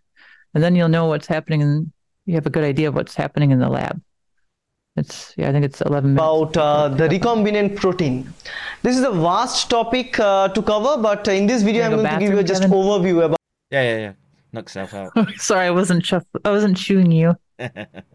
about what is recombinant protein. If you know about all these things and techniques, this uh, this is not going to help you much. But if you don't know what is recombinant protein, then definitely this is the video for you. Now, uh, proteins are the most important. Sorry. Maybe I'll get up too because you know Yeah. I've- t- bladder and take- kidney take- infection. Take your break. I'm gonna Um, take five. Yeah, I'm. Uh, I'm still scrolling for that um, imaging technique. So. important biological molecules that I always always tell to people. So if you look at those uh, those proteins like everywhere for every different purposes. So we definitely need proteins. We are producing proteins in our body, but in many aspect, when our body will not produce a lot of those proteins which we require, in that case we need to acquire those proteins from outside from uh, from from outside our body. We need to uptake them from outside. So in that cases those proteins are very much required like insulin. It's a hormone. That's also a protein which is very much important for the regulation of blood glucose level so this is one thing. Uh, so as there are different other proteins also that are required different protein sources. So uh, sometimes we need to prepare those proteins outside in the lab uh, so that we can formulate them uh, in drug form and we can supply them to people. Uh, so for that reason we need to produce a lot of protein in very tiny amount of time and in a very low expense. So in that case we rely on a technology called recombinant DNA technology or simply better known as RDT. So using this recombinant DNA technology, we produce proteins. Previously, we used to produce proteins like insulins and all these things directly from other organic sources like cow.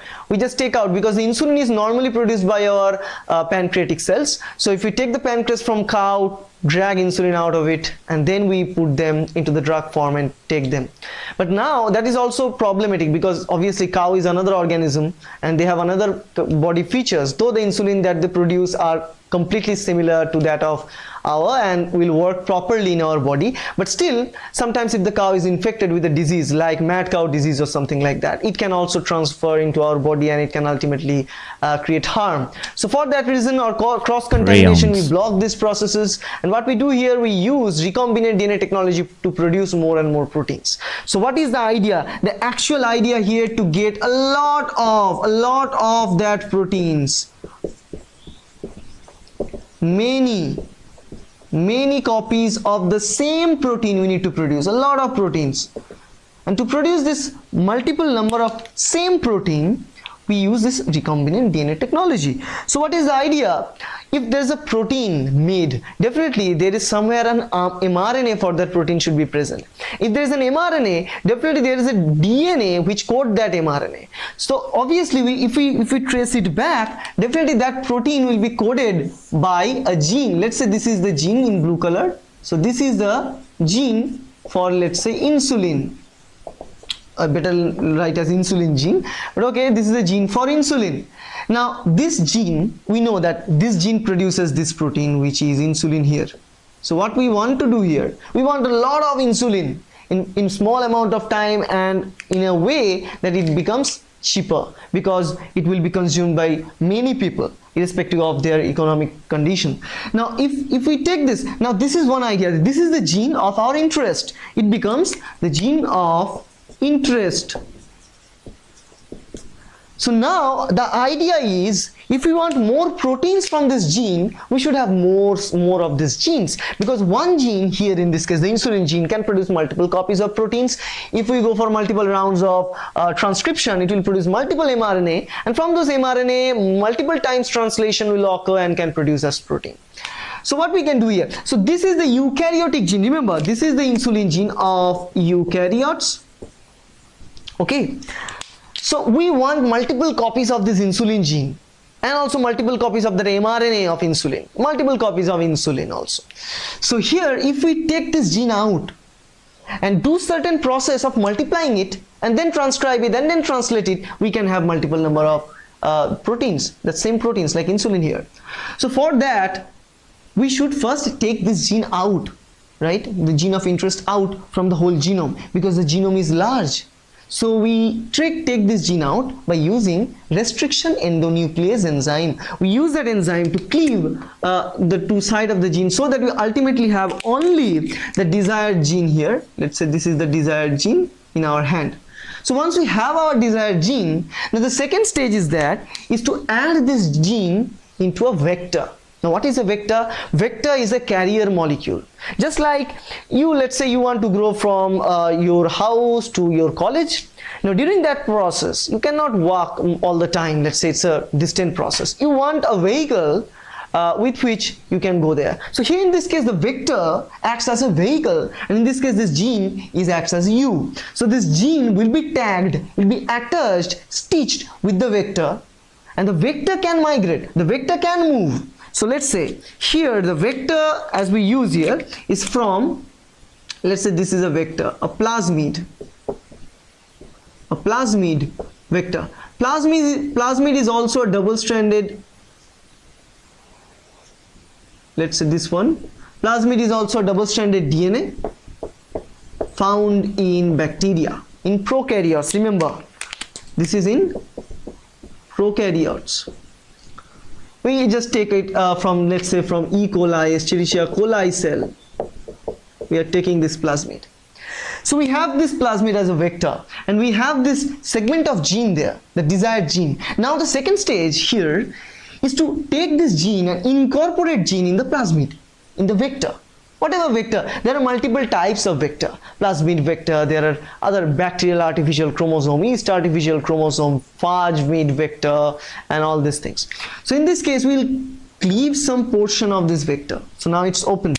Now we drag it we just place it inside using different enzymes. Usually the enzyme is DNA ligase. Remember because DNA ligase has very important function there. Because DNA ligase can seal the double-stranded DNA segments. So here after this ligation, what we'll get here is a construct that's called a construct of the desired gene with the with this blue color along with the plasmid content now this molecule which is consisting of one part from the prokaryotic segment that is the vector part another part is from the eukaryotic gene that is the desired gene.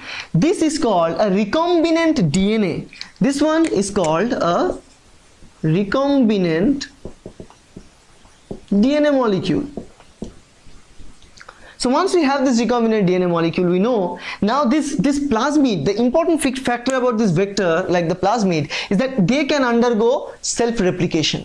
They're self-replicatory molecule. So they can do their own replication. So they can multiply inside the cell in number of multiple numbers, multiple times. That is possible. So now once we prepare this, the recombinant DNA and as it is consist construct of a prokaryote and eukaryotic DNA segment, we also call it a chimeric, chimeric plasmid or chimeric vector, whatever, because it's a construct from two different species like prokaryotes and eukaryotes. Completely, not archaeogenic species, huge difference.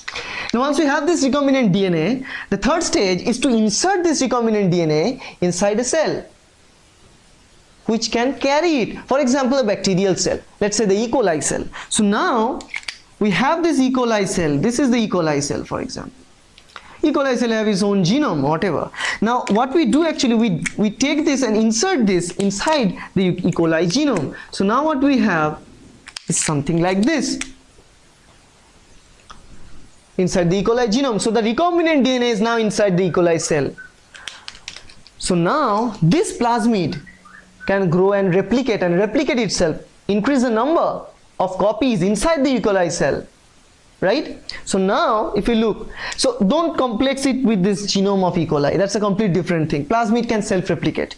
So after some time, what we can see that inside the E. coli cell, there will be multiple, multiple number of this let's say recombinant molecules and let's say recombinant DNA I just draw it with red color here for for simplicities and time all of these are uh, recombinant DNA molecule and let's say this one is the genome whatever these are all the recombinant DNA molecule yeah I feel like I'm back at university.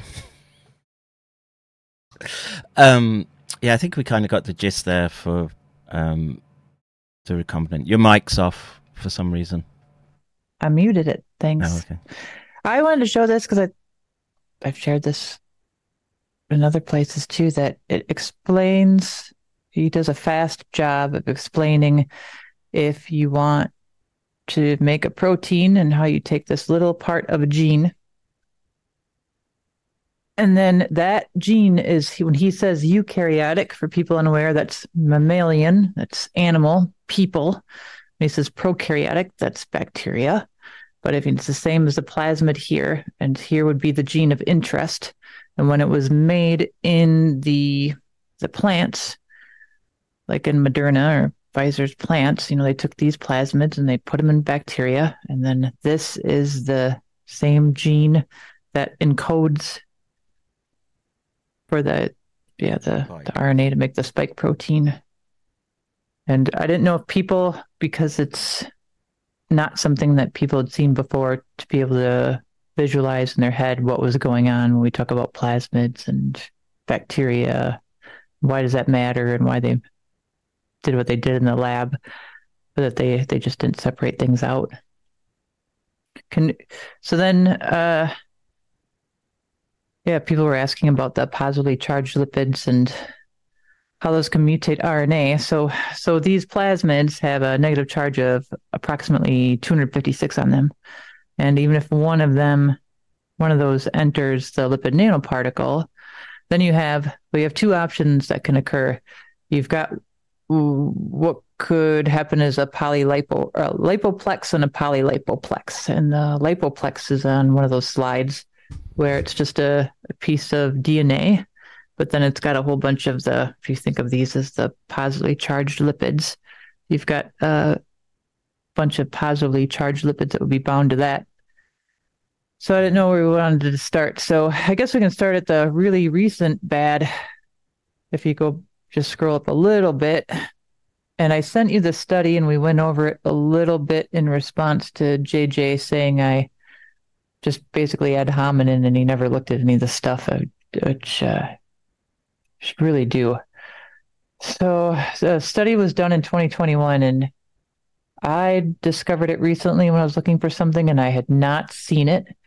And they used there it is, HPLC, but they used what's what's called reverse phase and then ion pair and it's I don't know if you, you want to explain HPLC if it doesn't even matter to so so what they found, which hadn't been looked at before, was that those positively charged lipids that are stuck to the RNA. I mean, not, they would be stuck to the plasmid too. So you have two choices just to backtrack a second.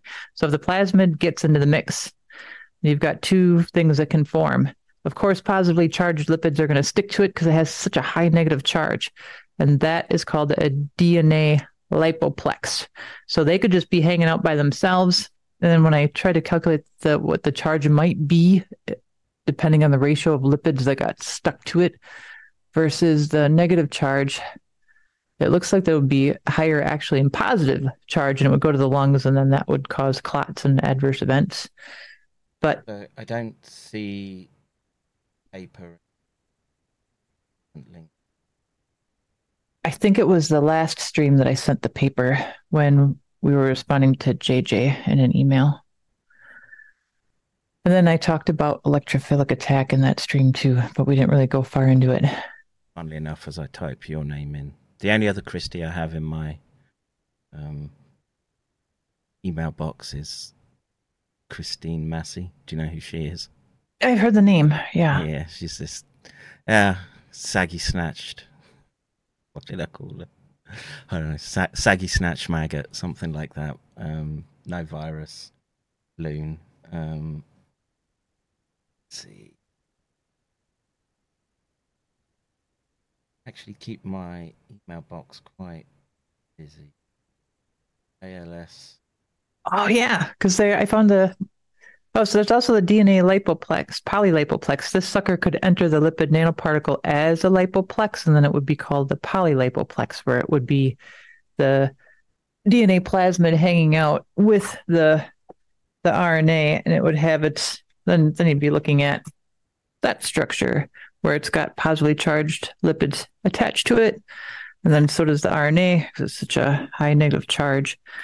So that yeah, the I sent you studies showing that the the a PCR test done on employees. Like I was, I wanted to like talk to you today and call in, but I was driving and I was listening to your show when you were talking about people finding plasmids and stuff. They they mm. tested, they, they did a PCR test on employees. I don't know if they were Pfizer or not, but they were they were labeled scientists. They did they tested positive for COVID, and then they decided to really dig into what they were testing.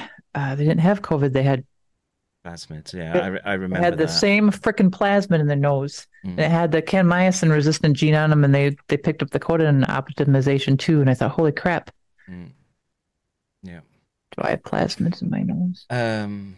Okay, I'll just quickly read out what I do see. Um, viral delivery of shRNA to amygdala, risk reduction in mRNA in therapeutic something, lipid biodistribution and what happens, RNA mutating study. Yes. RNA mutating study. Yeah. Yeah, so what they found, so they did the the study. Holy F. So they the scientists did a study and they used reverse phase HPLC. And they found that there are impurities within the positively charged lipid that are mutating the RNA, which would lead to loss of translation, aberrant proteins, base uh, one point base pair. It could mutate the way the the base pairs or misfold and aggregation. So it could cause prion, like it would cause uh, mis on top of the spike already misfolding. It would cause additional misfolding. Yeah. Um, again, and no one's talked about it. So then when I was reading it, um, you know, it's like so. I, I mean, just to like put it into as much layman's terms as I can. Okay, so it's there's lipid nanoparticles The RNA is in the center, then with a negative charge. The positively charged lipids are stuck to it. So that means it's also ha- it has to be having an impact on these plasmids and any nucleic acid it would come in contact with because it doesn't have anything to do with the Mm. codon optimization or anything else that they did. So the you know, the RNA is pretty fragile. And so the traditional methods that have been used by Pfizer and Moderna did not go in depth as this study looked at. And they found that there are impurities that ha- are called electrophiles. And that means they're electron seeking. And they use the reverse phase ion PL- HPLC to identify a specific class of impurity that results from the reactions and the interaction between the positively charged lipid and the RNA. And it will again prevent the RNA from even forming the specific protein itself. So there's a loss of translation, but that's not the the only like that. Yeah, yes, please. But also, you know, there's uh, hydrolysis occurring. So I don't know if you want to talk about like what hydrolysis is, and it, it can render the RNA inactive completely so it's not coding. So here's the options that you have. It's just really a crapshoot of what's going to happen that they have in this article. Either it renders it non coding. I've got studies linked up that are recent in the slide deck, including in the reference section that non coding RNA can be oncogenic and lead to cancer. Second yeah, this thing. is something that I lay on people, which holy- is, you know, it, it it gets worse than just prions and misfolded Yeah. proteins. That RNA itself can become a prion, right? And right. a lot of people have a job. I see that Doc Keck. Sorry, I was reading the plasmid in my nose would make a good punk song. What would be the name of the band? I missed that, but um, It might not have appeared yet. Plasmids in my nose would make a good punk song, and I thought, Oh, what's the name of the band? yes, I see it now.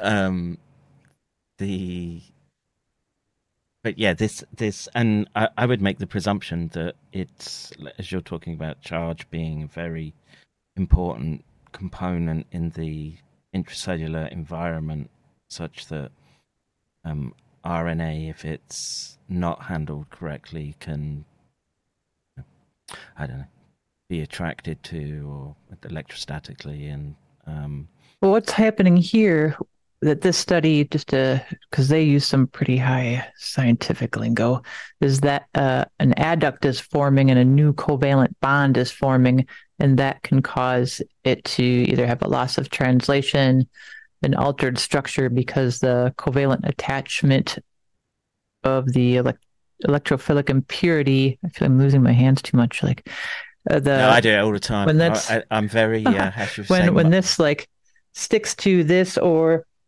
you know where's my RNA and my like batch of fun? Ah here we go.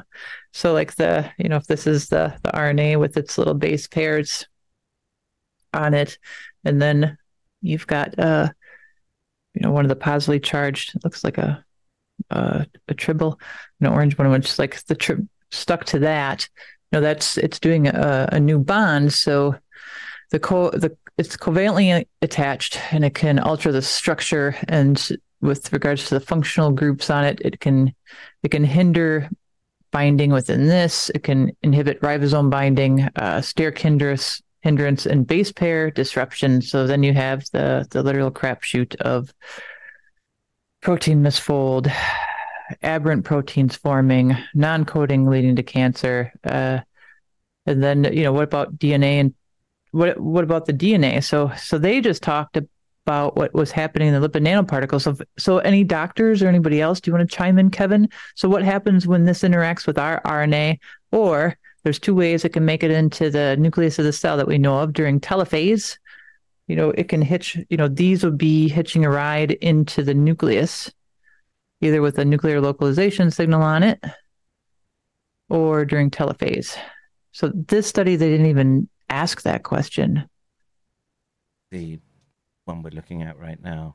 Yeah, I mean, th- this the people expect um, all papers uh, to essentially have all the answers, and that's not it's not how this works. It's that that's why it's incumbent upon you to keep reading across Um, All I did was read this one and find, holy shit, this one kept me up for a couple nights. And then I was hmm. messaging Charles, and I think I was messaging you, and I messaged Dr. Drew actually too, and went, holy fuck, look at this. And I sent it to Rennick. Hmm. Like, oh, and they asked, what does that mean? And I think this paper just got buried in the mess of how many did we say COVID and RNA papers are getting cranked out? oh god, I mean it's. Oh, was some ridiculous number, tens of It was thousands. like 10 or 20,000. Was it like 10 or 20,000 a month? Yeah, I want to. I want to say it's like twenty thousand, and um, that's, you know, I I- I think back to my doctorate, and you you didn't have to read.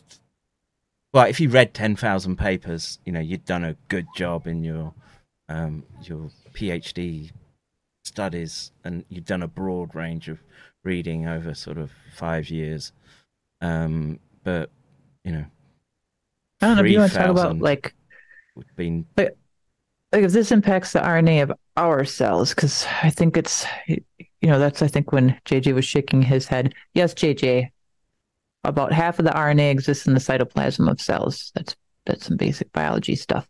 So if that positively charged those positively charged lipids spill out, if they would interact with any of our RNA, you wouldn't have the same long term effects if it interacted with the DNA. You'd have, you know, Philip and I were talking about this too. You'd have uh, altered protein expression, but then it would that'd be it. That'd be the end of it. But Well, th- unless you have amyloid or oncogenic, well, then you're in trouble. Signaling components as well, right? Yeah. the, the short Cell signaling. that could get impacted, and um, I, I mean, I presume that they would attract uh, these positive lipids as well, and um, it's it's very complex study to tease all tease all that out, and we're in an environment where they don't want to know this stuff. That's the problem. We're, yeah, yeah, you'd have. Uh, I think there's a slide where I just loaded it up because I knew we were going to go over this. You know, you lost the translation and the protein expression, but then you can have altered cell signaling. I think I just. I think it's on the the next.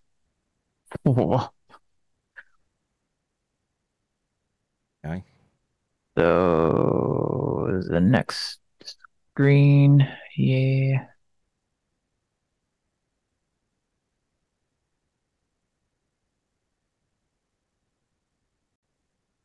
Yeah, and then the interaction with the dead box. Everybody talks about P53, and this isn't my specialty. And this is where I thought Joanna, I didn't know if she was, her and I talked a little bit on Twitter about dead box protein dysregulation. Yeah, I, I know nothing about this. So,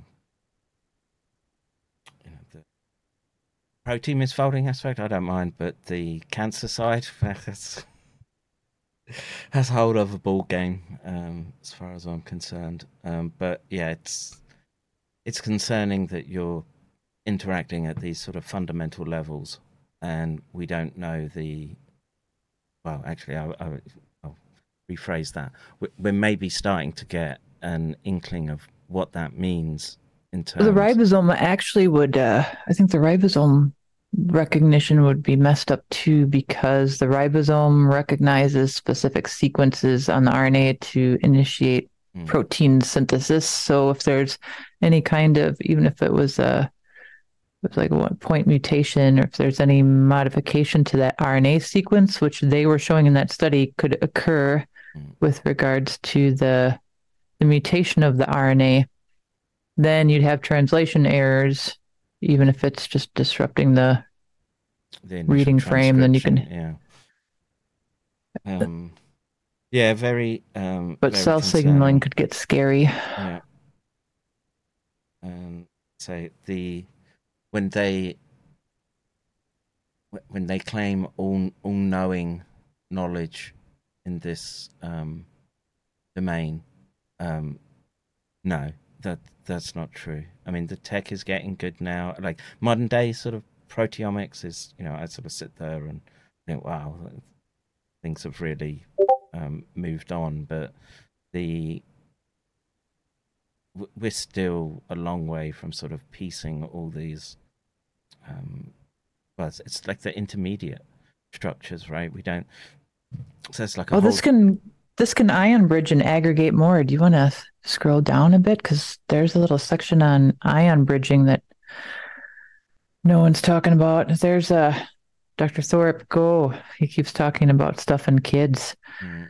Yeah, there's some dead box proteins, and we we talk about babies just getting through. Oh, so there's there's something called ion bridging. So so they can act as bridges because they have a charge to them. And uh, you can have what's called a higher order complex formation. So the cationic lipids and again this is just luck of the draw of where it lands in the cell how much or the people. And i think was it mckernan? How many lnps did he say was in a dose? Oh, like i think on twitter. I am i am on twitter anonymously right now it was uh, like, bil- fucking- 40 like trillions So, so, yeah, like, some insane. ridiculous number. Um, that yeah, billions or trillions of um, lipid nanoparticles and um, so these these things can engage in what's called ion bridging if they if they're they're clumping uh, if it gets pretty ex- excessive where it can aggregate RNA together so it can lead to RNA aggregation if it it would even in contact with our own RNA so you can have uh, sounds like the beginning of a- misfolding and aggregation and then ion bridging where it just it forms complex complex structures Right. So there's sort of, um, well, it it would be like the equivalent of quaternary structures of peptides, right? So rather that it's not covalently bonding, but the charge is causing it to form and a, a more complex shape that's multi not multi-dimensional but in three-dimensional space rather than the sort of linear um, basis that we envisage them as. And so you know there's the issue around um, you know where they form those quadruplexes and um, but that's all in sort of one and two D. And then if I guess if you've got the charges coming together then if you've got some positive charge then it can bring in a bit of neg- negative charge. But because of the physical shape and size of the molecule it's not quite going to touch and they they form these um, yeah, complexes as you yeah through uh yeah it's through electrostatic interaction so not quite covalent bond but it would bring them together and so when you like your specialty is misfolding and aggregation you know, spike proteins already doing that and then the positively charged lipids they're showing right here that that is interacting with the RNA and can cause cause misfolding and aggregation. And then, in addition to, they can so that's number three. They can engage in bringing the molecules together. So you have these higher order structures, and then if they're close enough to their, like you were just talking. So is this something where you know a lot about, Kevin? I I don't. I only know a little bit where they can bring multiple RNA molecules close enough for their individual, like the secondary structures um, because you have secondary and tertiary you have different uh, I mean, structures and they can, can- aggregate I can picture it but uh, I'm, I'm or very, other proteins can come in so it doesn't have to be rna other proteins can aggregate mean, with these. It's like then that would probably tie back into that other study you talked about. So once once you you're sort of building this charge and the molecule is getting bigger or um, aggregating um, other it's going to be agnostic to what it's coming into contact with. All it's interested in is yeah it doesn't um, doesn't give a shit. yeah what charge is it's not really it's not picky so it's it's it's kind of hard to make predictions about oh this will definitely form x y or z in this instance it's going to depend very much on where it is within the cell um the well well then this really weird thing can happen too that i was reading about in uh I was branching off of that study because then they list references too. So there's what's called nucleic acid condensation. So, and this is involving ion bridging, where the positively charged lipids, if they interact with a nucleic acid, can actually condense it to a compact structure where the cation lipids like effectively neutralize the negatively charged phosphate groups along the backbone and it causes the, the nucleic acid to condense down and form smaller particles or complexes and, and degrade it and then facilitate and then a cellular up Yeah, oh my holy crap so I mean mate does it bring it out of solution as well but but that's what i think of with condensation right so the charged rna etc is going to be soluble within the intracellular fluid.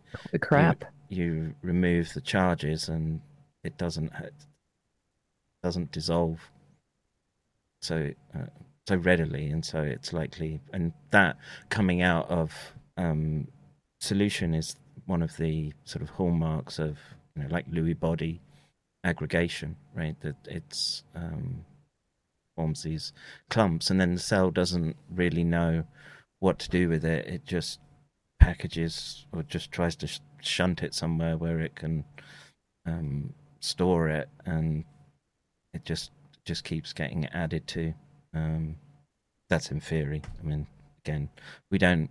We have very very little insight into the, like I said, the transitory structures between one, like your initial starting conditions, and then the end state, which would be like a um, tangle of some form. And you know, one of the um, standout points from uh, Pistorius is that in those amyloidogenic clots in the blood, there's all sorts of molecules in there. It's not just a clean amyloid structure. Right? There's many, many peptides and um, other, you know, blood components, ions, metal ions were a big, big thing. So they're they're very messy type aggregations, and you know we don't we don't have a sort of real time view onto how that um, occurs. There's um,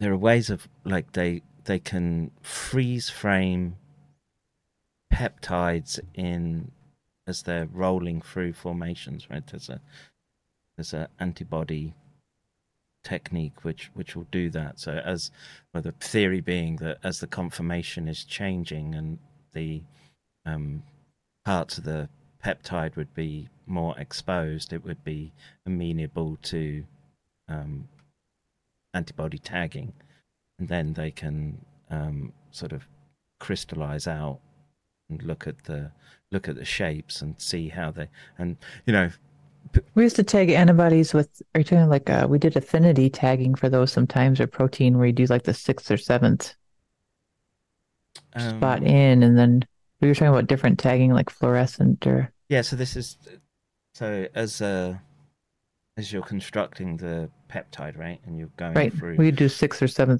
like base pairing, and then we tag. Okay, and so you you catch it at that point, and then you're able yeah. to say, okay, we know that it's in in you can in theory say, okay, it's in this conformational state at this point, and that then oh, I don't know if as a molecular biologist they they can think of ways to get in and um, tinker and um, mess around even more. Um, but again, it's it's outside my area. And it's, it's amazing we can do it, um, but I still think there's a I don't know a degree of hubris that we can just get in there and um, you know we've got some RNA, some charges, just throw it in there, Governor. It'll be all right. Um, yeah, I've only designed this stuff for people who are sick. So, yeah, this has been blowing my mind. Oh, another thing that can happen, and it's on one of these slides, and it's uh, I've got the link in there too. is the it was Dr. Ko in the beginning of 2023. He's uh he's got like 80 papers and he's a professor in Korea. He did imaging on the freezing and thawing process of the lipid nanoparticle and he found that there's water in the center and yeah, this this goes back to the negative, but the water in the center of the lipid nanoparticle is also breaking the phosphodiester bonds of the RNA and causing either non-coding or misfold aggregation. They found the cholesterol is changing to oxysterols and um, toxic species of got a- cholesterol. A, core of water within the lipid nanoparticle as well, and that's causing some degree of Yeah. hydrolysis, I presume. And um, mm, yeah, This one on the last stream that I was on, you and I were talking about this one, and it was on the first stream that we talked about that the study was done at the end of 2019. And that's where I sent a couple of pictures if people wanted to know what a liposome was and how it would be negatively charged. But I didn't know if they needed a picture or not of just a liposome. It's just this ball of lipids that form in a ring, and then something can get sucked into the center, whether it be a protein or a piece of RNA or DNA. And when we talked about the lipid nanoparticle or the plasmids that are floating around, and then like imagine this sucker just in a sphere of lipids, or if it was in a, it had its own bilayer that formed because those things can form. That yeah, these were found, and this would explain it. yeah. So this is the. But of course, when JJ says the what the coagulation cascade, of course, comes after that, and then the, the immune system and the that the EPCR. Like I'm trying to remember the part EPCR and protein C and God, that takes me back again to all that all that stuff that you memorize at that level, right? All those cascades, the um, yeah, when you step out into the real world quickly. if you don't use it, um, you lose it. But what uh, so what we're looking at at the picture there, what's being highlighted with the rings, they're saying those are the lipid nanoparticles, and that's causing the misaggregation of the fibrin in this case. When thou and they the study, yeah, those are direct quotes that the coagulation proteases become thousands of times more active. And then, like you said, there's bunches of stuff that can just be existing within the complexes, and same I, with these. And I don't know if they tested everything that was in it because someone sent me some stuff. Uh, Dr. Ryan Cole found, and he found that there was collagen in these suckers and the fibrin. Yeah. So, you know, there, there's a basic science and physiological basis for what could be these unusual clots that people have seen. Um, again, this study found it was negatively charged liposomes. And the only way that they're going to hit the vascular system to like a higher degree when we looked at the biodistribution studies is that that first video we watched with precision nanosystems where they took the charges of the lipid nanoparticle and they altered the ratio of positive to negative and had their highly negative and highly positive and the slightly negative more negative went to the spleen but if it pushed far negative then you're then you're fucked. And then it's leaking right into the vascular. So le- like you said on the one of the streams that even if you inject anything into your arm it's going to leak in and not stay in the muscle. Hmm. But in the case of a high negative charge going in that'd be like injecting like what have you injected if any of the doctors nurses anybody wants to comment in the chat like when you give a patient magnesium sulfate and i keep going back to that one because it's used in pregnancy and preeclampsia where the you know the sulfate's got a minus two charge and the magnesium's got a plus two charge but what if you just shot can you just shoot sulfate into somebody that's got a negative charge? That'd probably be bad i don't know. But if you shot something with a really high negatively charged thing in theory, they showed in the study it uh it's going to leak into the vascular even if you shot it into the muscle because it's going to be attracted to the positive charge. So kevin i think that's after this one or way back in the beginning, I posted the. I've got the full document from the the FDA. So if you go, and I just put the part in there where the FDA and Pfizer. Never. Oh, sorry. Burgle escaped. I'm sorry. I'm sorry. I think it uh, was towards the beginning of the slide deck.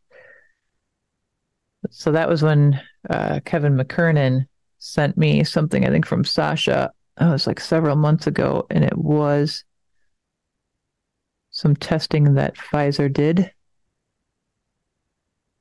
So where is it? Did I slide? Did I send you the wrong slide deck? I think the slide deck is missing stuff. Shit. I mean, it's it's a plenty long slide deck. I mean, I think it's like Should have like seventy-seven or seventy-eight. yeah, seventy six. Oh, I'm missing some on this one. Sorry. It sounds bad. How dare you? Oh. Well, um, So it's Pfizer's own Pfizer's own uh, stuff.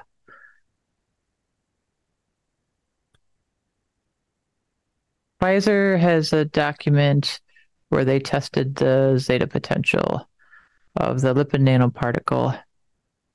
And they state right there, right back. There it is. Hold on. Go back up. Right there. So surface charge. So I pulled this out of a full Pfizer document and I can send you the full Pfizer document if you want, Kevin, where it says surface charge, where the drug product was subjected to electrophoretic light scattering to determine its zeta potential, which is defined as the electrostatic potential or charge between the particle surface and the solvent. And they determined it to be about minus 3.13, saying a slightly negative charge. And they state right in it that the neutral LNP surface supports the mechanism that the drug product avoids non-specific binding events in the blood compartment.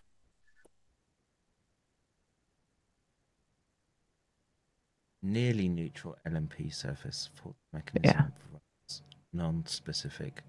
Yeah. So again, causing you d- you don't know what it's latching onto. It's just the Probably platelets. So that would have someone asked in the other stream about adenovirus, right? And that study showed the negatively charged backbone on the adenovirus was binding to platelet factor four in patients that had the is it the mutation or the is it factor is it factor five when you test complement? Anybody say in the chat? Are there any docs in the room? uh, there's Karmadoc in there. Um, Sulfate. Nope. I'm gonna go look in the crash. um, Yeah. the yeah, all this. I don't know. It's it's the it's the corporate CYA um, language that they're using. Oh, non-specific. Let's just. It sounds so benign. when Just call it call it just call it a clot to platelet factor four, or it would. Uh, why? So I was trying to look at studies to pull in to show why, because I think you asked why the highly negative charge, like if it's if it's neutral, just tiny negative, it goes to the liver and then it distributes from there. And then if it's a little slightly more negative, then it's landing in the spleen. That's no good. And then when it's even more negative, that's when it just leaks right into the vascular system, into the like it just just rushes right into the blood vessels and the hits the arteries and veins from there.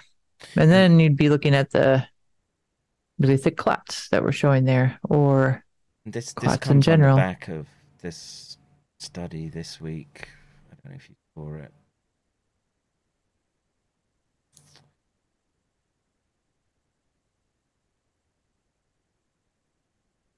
They're finding through mass spectrometry the uh, the double prolines months later.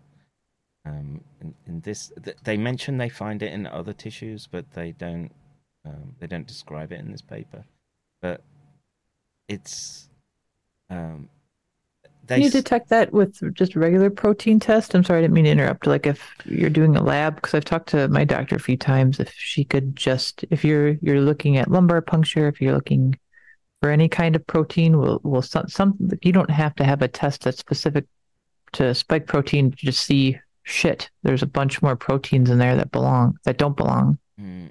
Well, I, I, I think in this instance you want to be like if, if say say you get the clotting effect and it happens not instantly but um, six months down the line and they and they say oh they shrug their shoulders and they say it can't have anything to do with um, our product it would have Like Viax went like those caused Viax caused clots. I think they found up to eighteen months. no shit um but But they at first they thought it was sixty thousand people that either died, but I think it was upwards of two hundred thousand. mm, yeah oh Pfizer what would we do without them I say we'd live longer maybe but um, No, I didn't. I didn't see this study. Yeah, so in, in this study, they basically were able to show, in, in this case, they're talking about blood compartment, plasma. They can do the mass spectrometry and they can find the fragment with the double uh, proline, the magic proline lock. And um, it's it's a and they found it in 50% of vaccine recipients 60 to 180 days later and you know this compounds the issue that you were sort of alluding to. We have we have multiple steps here right? So you've got the initial I don't know, phase contact between the lipid nanoparticles and that unpredictable chemistry. Then you've got the chemistry the I don't want to say unpredictable. They they've got a theoretical framework of what's happening when it's getting it into the cell, but um, all those charges cascading into and causing the complexes with RNA, and then you can get to the expression products, and you know if you you know that's where a lot of attention was sort of focused, which is oh you're going to express spike protein on the endothelial surface, um, that will cause um, the immune system to um, attack, and um, particularly second and booster shots would compound that problem. And and then you've got this longer term phase where they've essentially successfully delivered the cargo. The all, those other things are at, at the cell level uh, uh, not an issue, and it's continuing to produce spike and the they're able to digest out the um, the peptides. Uh, I want I want to say they were so, something really basic like trypsin um, digestion, maybe. But anyway, they they they can identify the amino acid segment that has the double prolines in it Holy hell! and they can and basically you can say that you know if if an adverse event happened at six months which is the, the max window on this study they could theoretically um, look for spike protein now i don't know about um, the lipid nanoparticle itself how That's still making that RNA can't still be intact even with the changes they made. There's just no way in hell that RNA, like, I don't know if you've thought about that. Like, I was trying to wrap my brain around how they said the RNA was still intact. Like, they're not finding the RNA present because, like, that's where the plasmids would come into play. And even if you have, like, some of these that would just keep replicating themselves, then they just keep shooting out RNA. I mean, the if you're finding spike months later, I would have I would make a presumption that maybe there's still ongoing translation.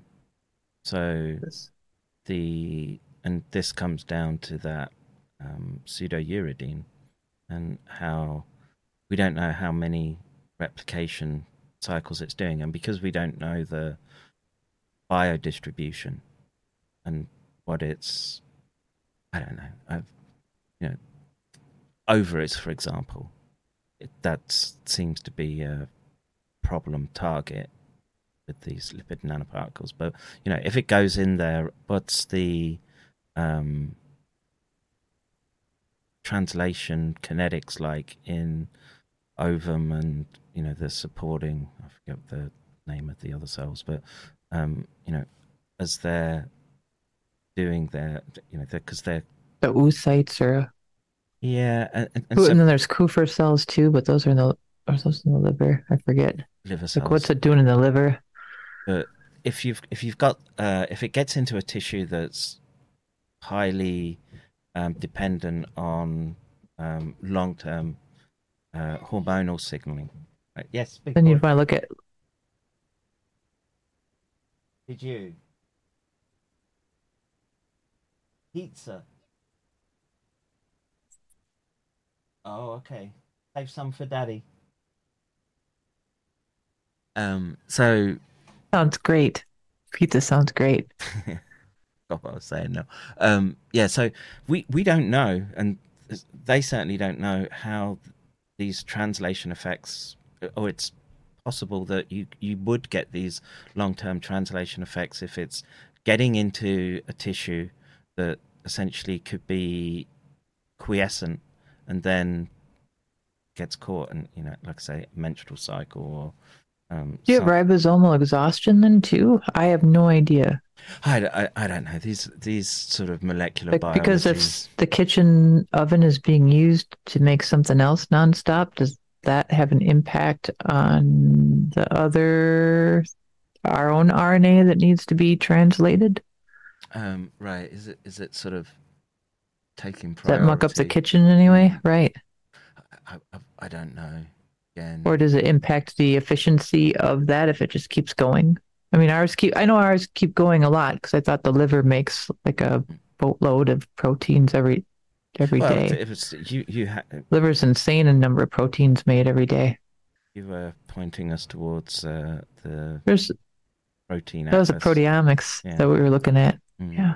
And- But then there's also uh, on one of those slide decks, Dr. Hazen was talking about the the BIF bacteria disappearing. Yeah. And then there's a study that I plugged in there where they looked at overexpressing a protein in E. coli, and then it caused the E. coli to commit think Harry was- Carey and kill itself. in here. You got those at Agar Joel.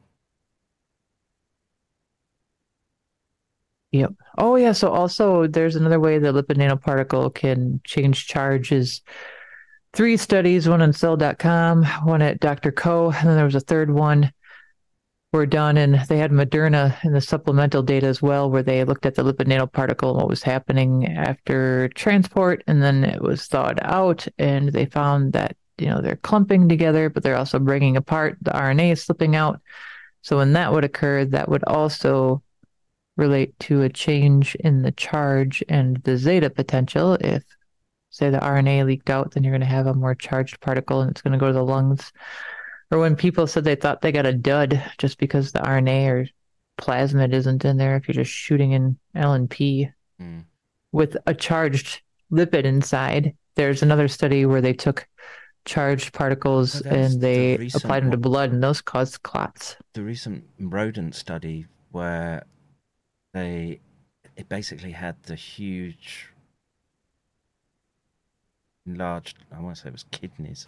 Right. They they had like fourteen mice and they IV injected it with Pfizer and um essentially found I think they said it was um cancerous, but um that was just uh well the presumption was that that was from lipid nanoparticle if I remember correctly.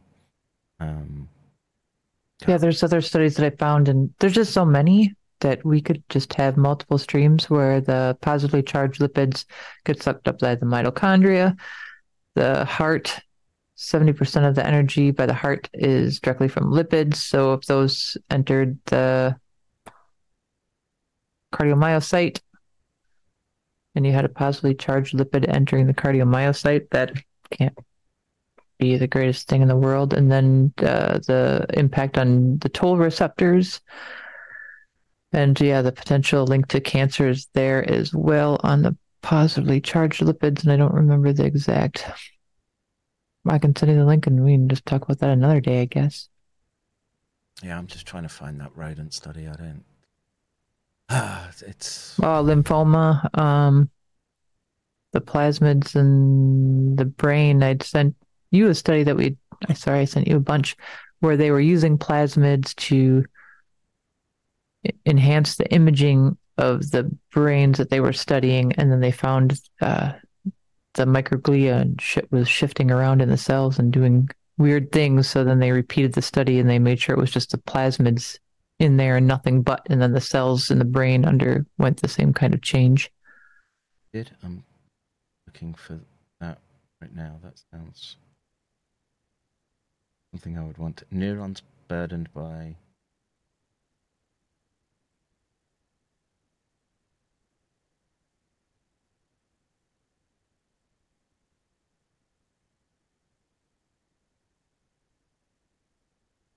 Is the paper? That was one of them. So that was the worry that if the breaks are if those breaks are happening from the positively charged lipids, then that was going to be my question to you. Could that cause what's happening?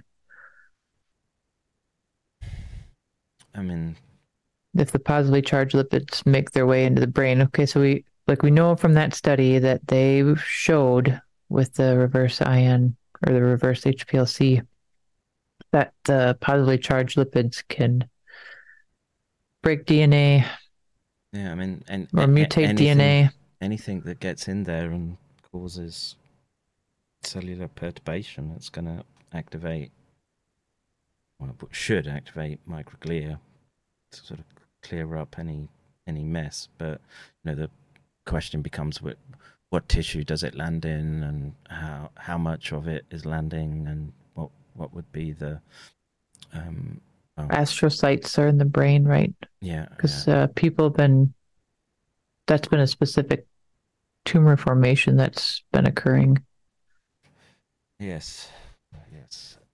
after vaccination. I forgot where, what country that politician is. Was it from China or Japan that he has? It's Japan. Yeah. Now, don't say I- Don't say I told you this, but you know there was attempts made this end. Try to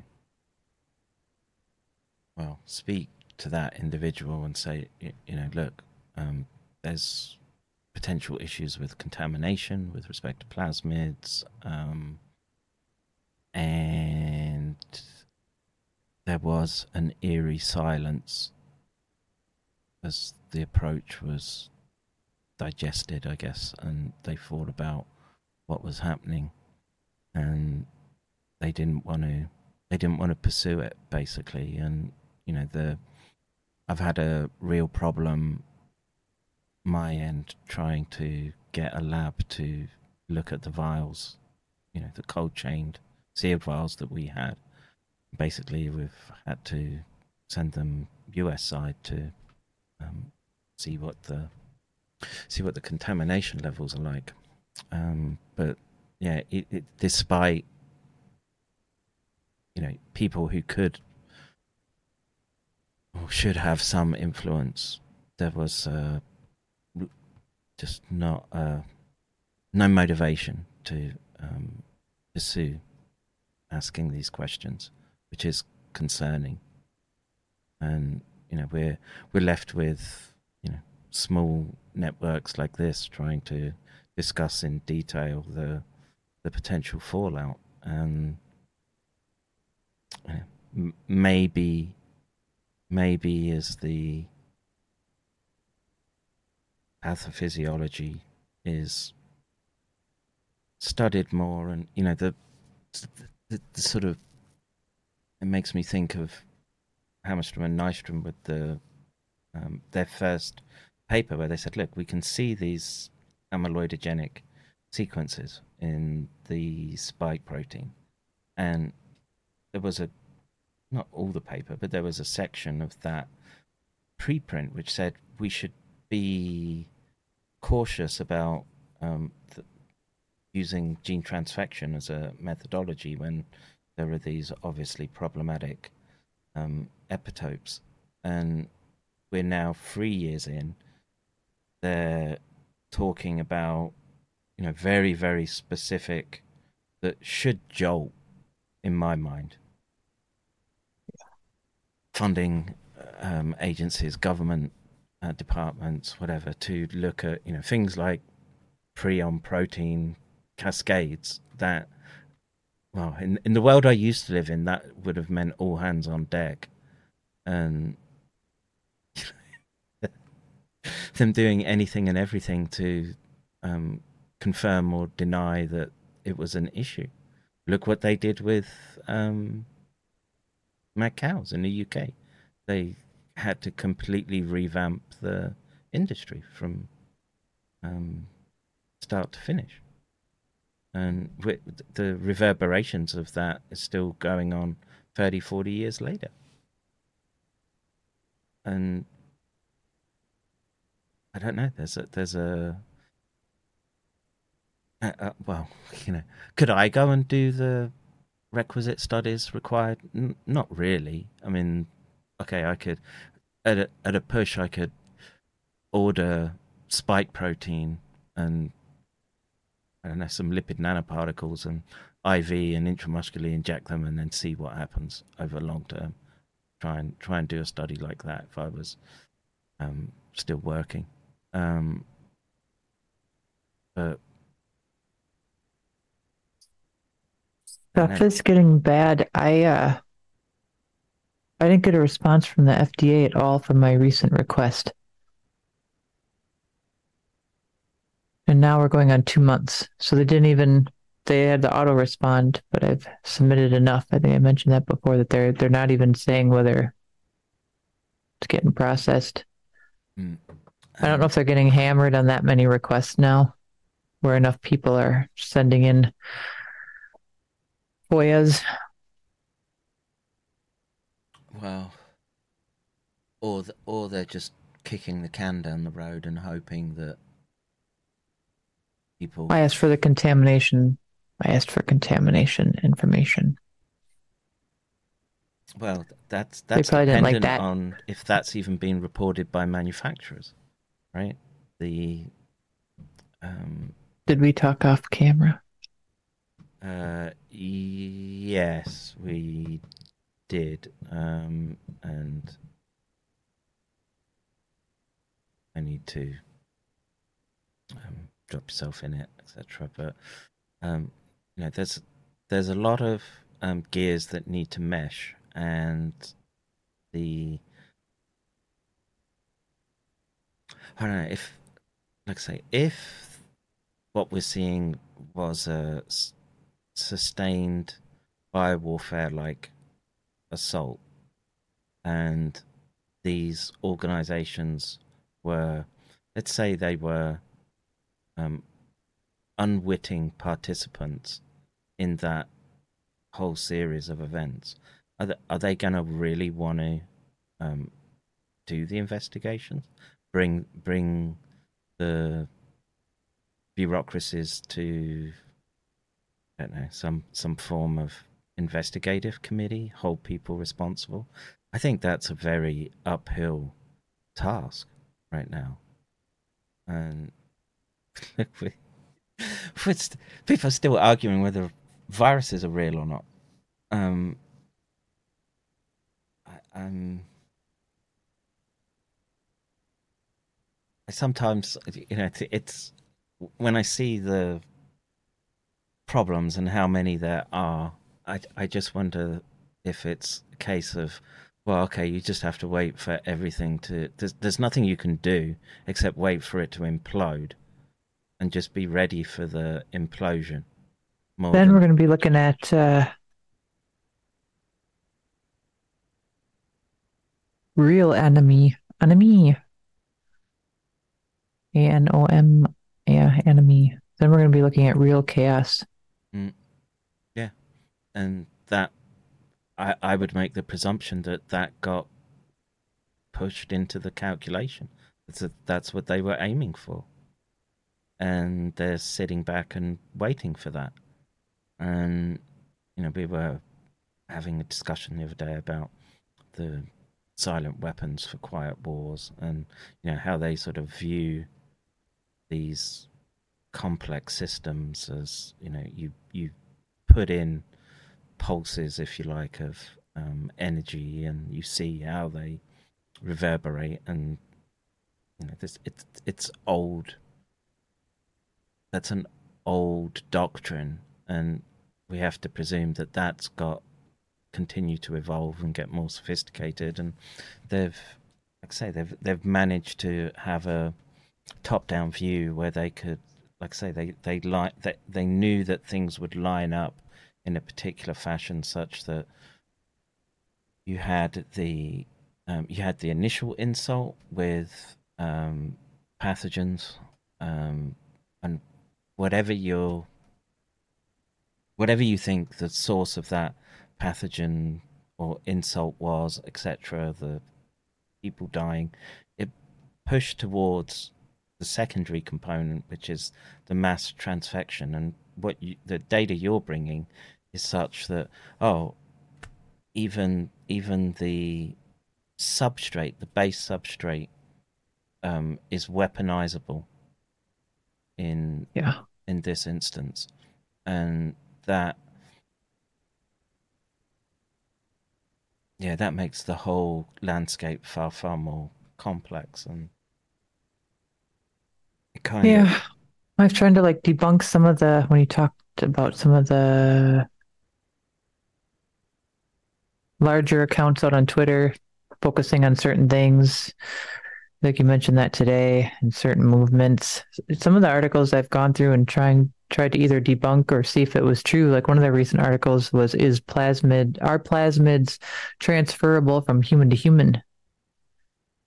Mm-hmm. Yeah yeah and the bacteria depending but that's depending that's close quarters and well that that um oh fuck shit goddamn kids at home sorry I'm making folks you pizza Yeah. Uh, well, the going okay, but now I'm gonna have to fight with the camera. Sorry. Give me one second as I um go and give them a bollocking. One second. bollocking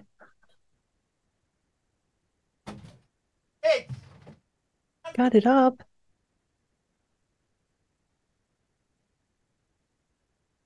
Poor kids.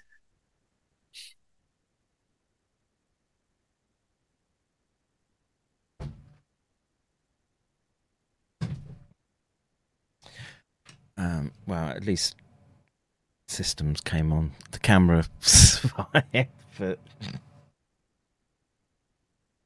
And the one's making you pizza, right? uh, they are using the microwave, so Microwave to make pizza? Uh, who knows what they're getting up to down there? No doubt I've got to um, restore order on deck at some point. But the, um, you know, I, I was talking to Charles earlier, and just this, um, you know, the issue around. Did, were we discussing this earlier? Just the the fact that in in the spike protein, we we see now, and I'll I'll, I'll just accept the data that has come through in that preprint. Right, that we we've basically got epitopes that are tuned for prion protein, which is the worst of the worst, amyloid. Um, we know it impacts alpha synuclein. Those are our, our, our three primary um, peptides of concern with respect to um, prion cascades. So we have that. That that already re- stinks to high heaven of um, malfeasance and deliberate targeting of systems, subsystems that people people will struggle to comprehend exactly what it what that means. Because you've you've got people struggling to understand what um, even things like virus um, infection means, and then and then you've got to add in, oh, you you've gone and taken a substrate that can accelerate it. It could catalyze that um, those cascades as well, and that might be a 5, 10, 20 year window in which the impact is really, um, really, really felt.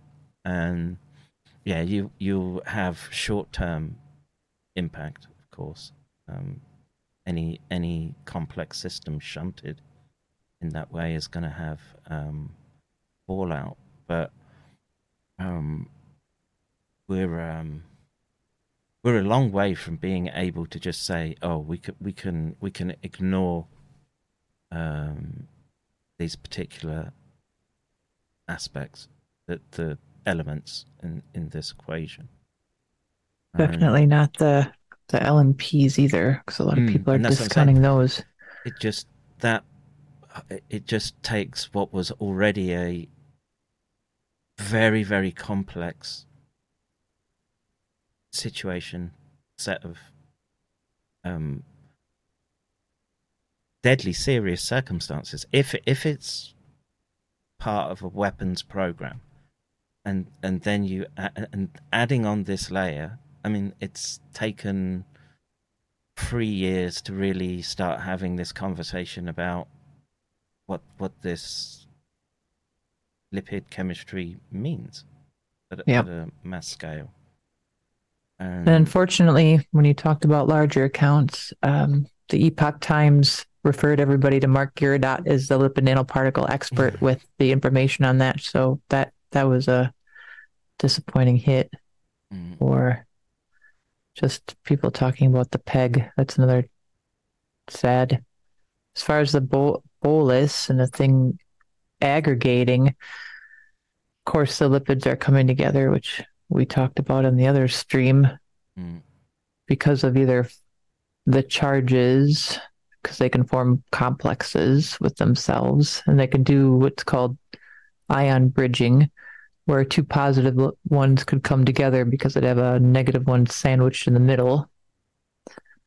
Or the Ostwald effect, where that looks like the larger lipid is absorbing the smaller one, so then it grows in size. Yeah. So part of his little substack is right, but not that a big blob lands somewhere. And I don't I don't know how he again this seems like elevation of um, particular narratives and data that misses, right? Yeah. And you know the and you know I'm I'm thinking in my mind right now is that um, they'll say oh you know clones is being ignored. No, it's not. Clones is it's elevated and sort of circulating in the uh, the well I don't know the the, the Slack uh, not Slack um, Substack space right? It's it's there and people people are talking about it but no one's really talking about these issues. And it's not like we haven't been trying to raise them for thanks uh, for doing that, Kevin, and everybody else, and Charles, and others who've been who are retweeting and because I know sometimes it's really difficult to understand, and that's why I just started using crayons and pipe cleaners and thought, fuck it, um, let's do it this way. look, uh, it it gets um, message across. I have to. I I know I'll start talking about stuff and just you know it's. Well, I I just make a presumption. Well, of course, people understand this. They must get this. But then, if you haven't been inducted into these um, knowledge schools, uh, Gnostic uh, um, cliques of uh, university disciplines, etc.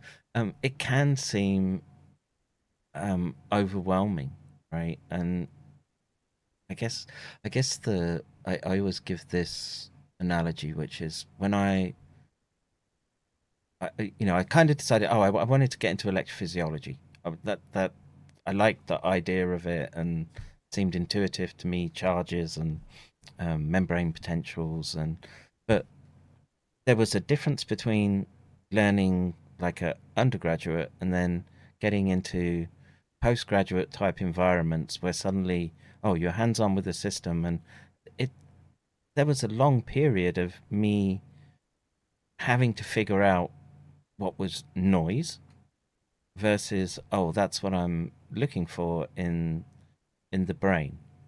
And it, there was many many years of refinement and learning of of that process. And yeah it's it's a tough balancing act for people who are who are listening to this stuff where you can you can listen to someone like Giraudoux and it makes it sound simple right?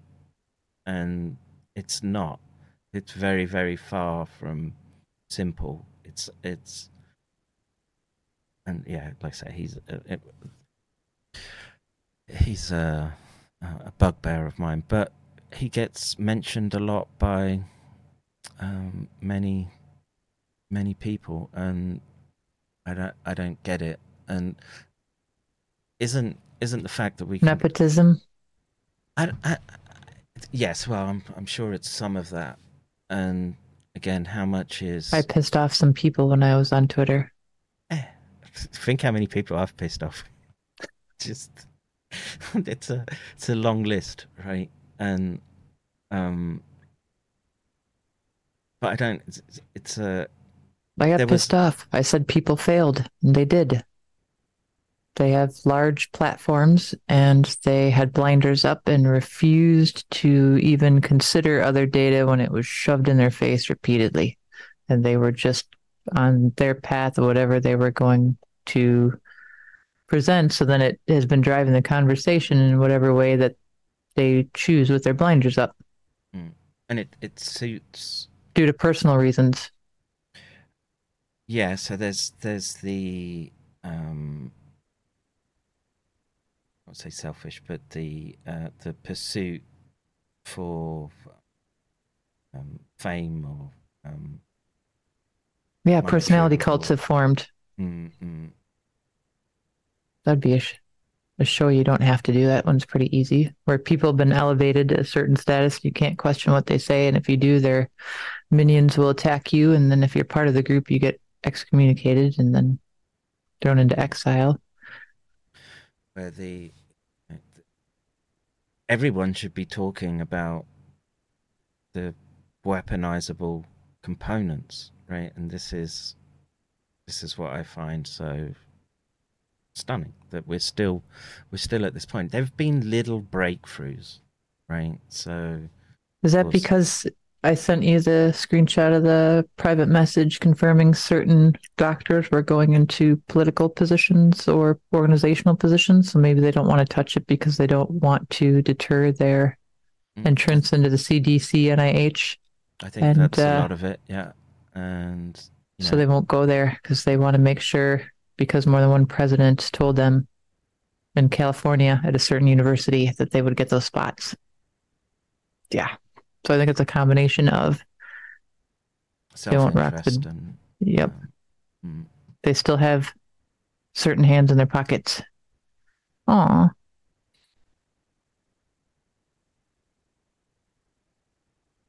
For kids?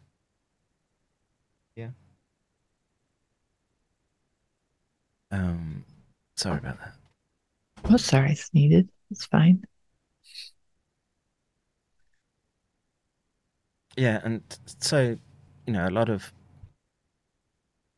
where I I ruminate, I guess, is just if we're if what we've witnessed was a biowarfare assault with this long term insult being part of the mechanism, it could be it's done, right?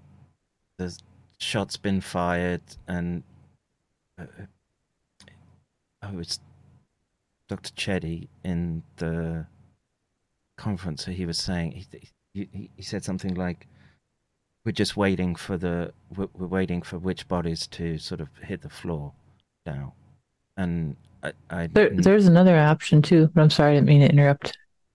Oh. I was going to say it on Richie Allen, but I guess I'll say it here. I signed a project with contract. I, I signed a contract with Project Veritas in the May June of 2021 was it? And uh, they sent me a text message actually releasing the contract, but for about three months. So I was recording undercover for the other stuff that I was getting data for with the the cameras and the wide angle camera lenses and the experimentation that was happening on students, the psycho that yeah, that was God occurring. bless you for stepping into that, That- That's still well. uh that's mainly where the harassment and the death threats come from that camp, not not this camp that was happening on Twitter where they found my address and doxed me on uh, Kiwi Farms. So the Kiwi so when Farms I is great. I, I wish could They- get on Kiwi Farms. they supported me. They Yeah, called me they're Turbo cool. Turf. They're they're cool. I They were that. actually doxing the other people involved more, but but the the point that I want to make And is that shut down, right? Kiwi yeah, Farms. the FBI because they Yeah. were they they had uh they had uh they were intercepting information, putting some pretty private stuff up there. But so the so the, another thing, uh, like Richie Allen had like him and I talk sometimes, and he said it felt like the larger accounts, media, doctors, or whatever, were only releasing certain information at certain times because he said it felt like a pressure valve. Yeah. But uh, so I was talking for three months to a woman who identified herself as Emma, as uh, the right hand of James O'Keefe, and I have all of those text messages, and I have some of those phone calls and all those emails saved. And she has a dog named Max, lives with her mom. Uh, one of the days we were talking, she's getting a couch delivered, but uh, she said something that was really striking. When so one was, you know, where their funding came from mostly, and their ties to to people at Fox News, but the most important thing that stood out to me is that she said they were sandbagging news stories to release them in the media to coincide with elections. Yeah, which is um, basically what they were trying to do with Charles and Diffuse, right? So the the think tank. So maybe elements. more, maybe they're going to be more amicable closer to 2024 to releasing some of this stuff and talking about it. I don't Sadly, know. in The- order the- to get a vote, but maybe the, the medical side of it, the medical freedom side of it, probably. To some, that's a low hanging fruit. The problem is, is that the biowarfare aspect of it just covers everyone in shit, and so I I think that they will go to extraordinary lengths to not not discuss that or or have accounts that are not equipped to really deal with the the science aspect of it. And you know there's look I, i've got nothing against him personally. I follow his account but like he's called war clandestine. And you know he his account blew up because of um the ukraine labs but you know i was talking about that a, a year before him. And then there was um people uh what's her name the Dahlia get the I can never pronounce the last name, but you know she was looking at the labs in Georgia. Dil- Dilitz Diliziana is that how you say the name? But um, there there were people who who have been positioned and trying to talk about this these issues that have been shunted aside. You're not you're not allowed to be um, seen in public, right? So my Twitter account is well, we did that right. It's, it was non-searchable. Um, we did that last time we were streaming.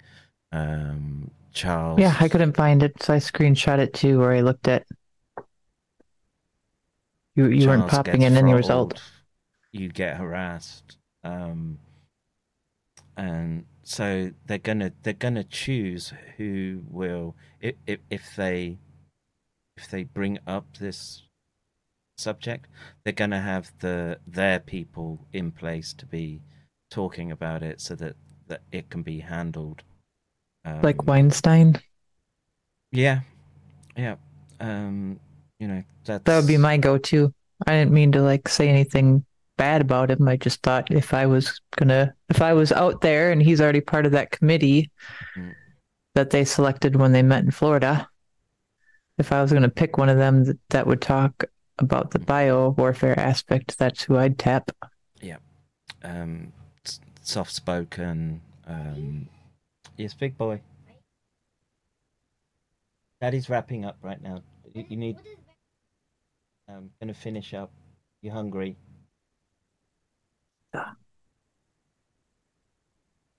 What kind of pizza are you having?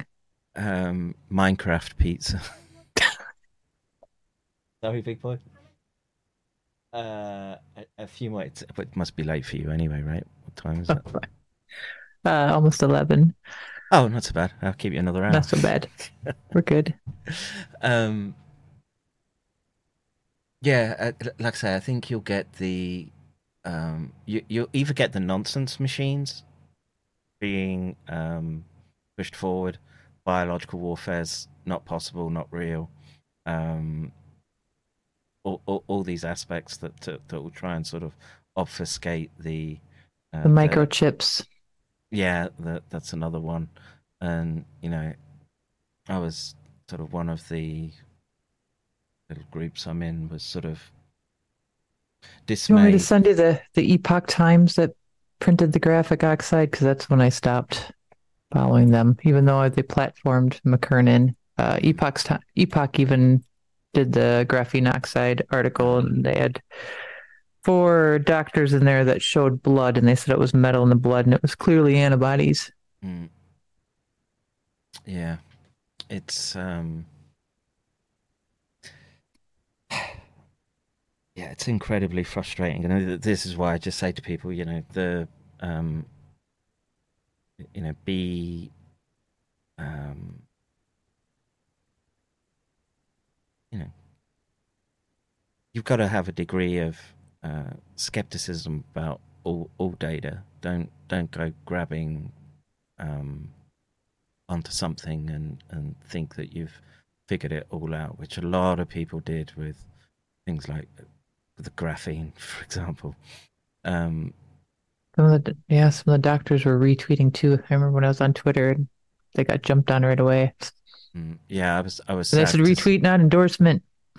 I said I was sad to see Jean Claude Perez going down the nanobot, and that that was sort of being discussed at at the time, and um, it's it's so pernicious and toxic, not toxic, but um, it makes the job so much harder because you you you leave yourself open to um, attack when the you know, the real discussion needs to be about the weaponizable epitopes, the weaponizable biochemistry, the all, all, of these aspects, and then tying it together so that it's scientifically coherent.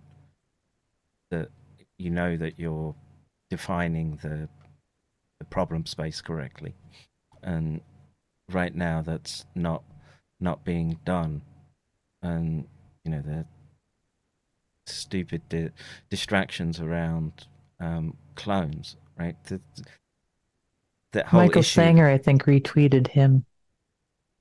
Wh- Who? The clone theory got retweeted by Sanger and some other big accounts. I'm not sure. I don't follow that one. Who's Sanger? I think a journalist. I don't know. A larger account on Twitter. Mm.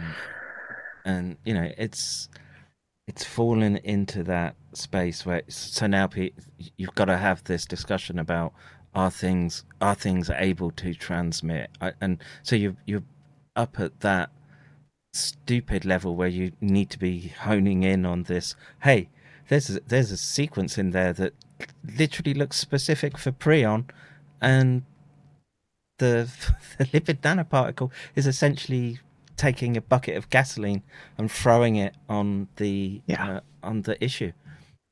Yeah. And because it's also yeah they showed it i don't know why anyone didn't find that study i'm just me at a desk that shows the positive charged lipids are mutating the rna mutating nucleic acids well, um, holy shit you know, there's there's a few people. that's like that- the like top five bad thing right now if you had to name top five baddies it's the charge it's the spike itself right the plasmids yeah. And then the positively charged lipids are doing a crap ton of bad. Mm. Yep.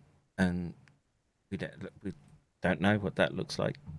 But you have like four, you have four protein misfold processes. So in the, and I brought this up like every time that when you make an antibody recombinantly in a lab using cells under tightly controlled conditions or any kind of protein recombinantly, you can have misfold. It has nothing to do with the spike protein. They sometimes they just don't fold properly because it's foreign. It, it's RNA that's been modified that's not native to that cell. So you, so you can have a misfolding occur, and then we'd have to put that through a two-step process with a buffer and detergent to get those to fold properly. That's not going. That process isn't there in the human body, and I know you've talked about the human body's capability to to fix some things and make it amend, amends, but it can't always.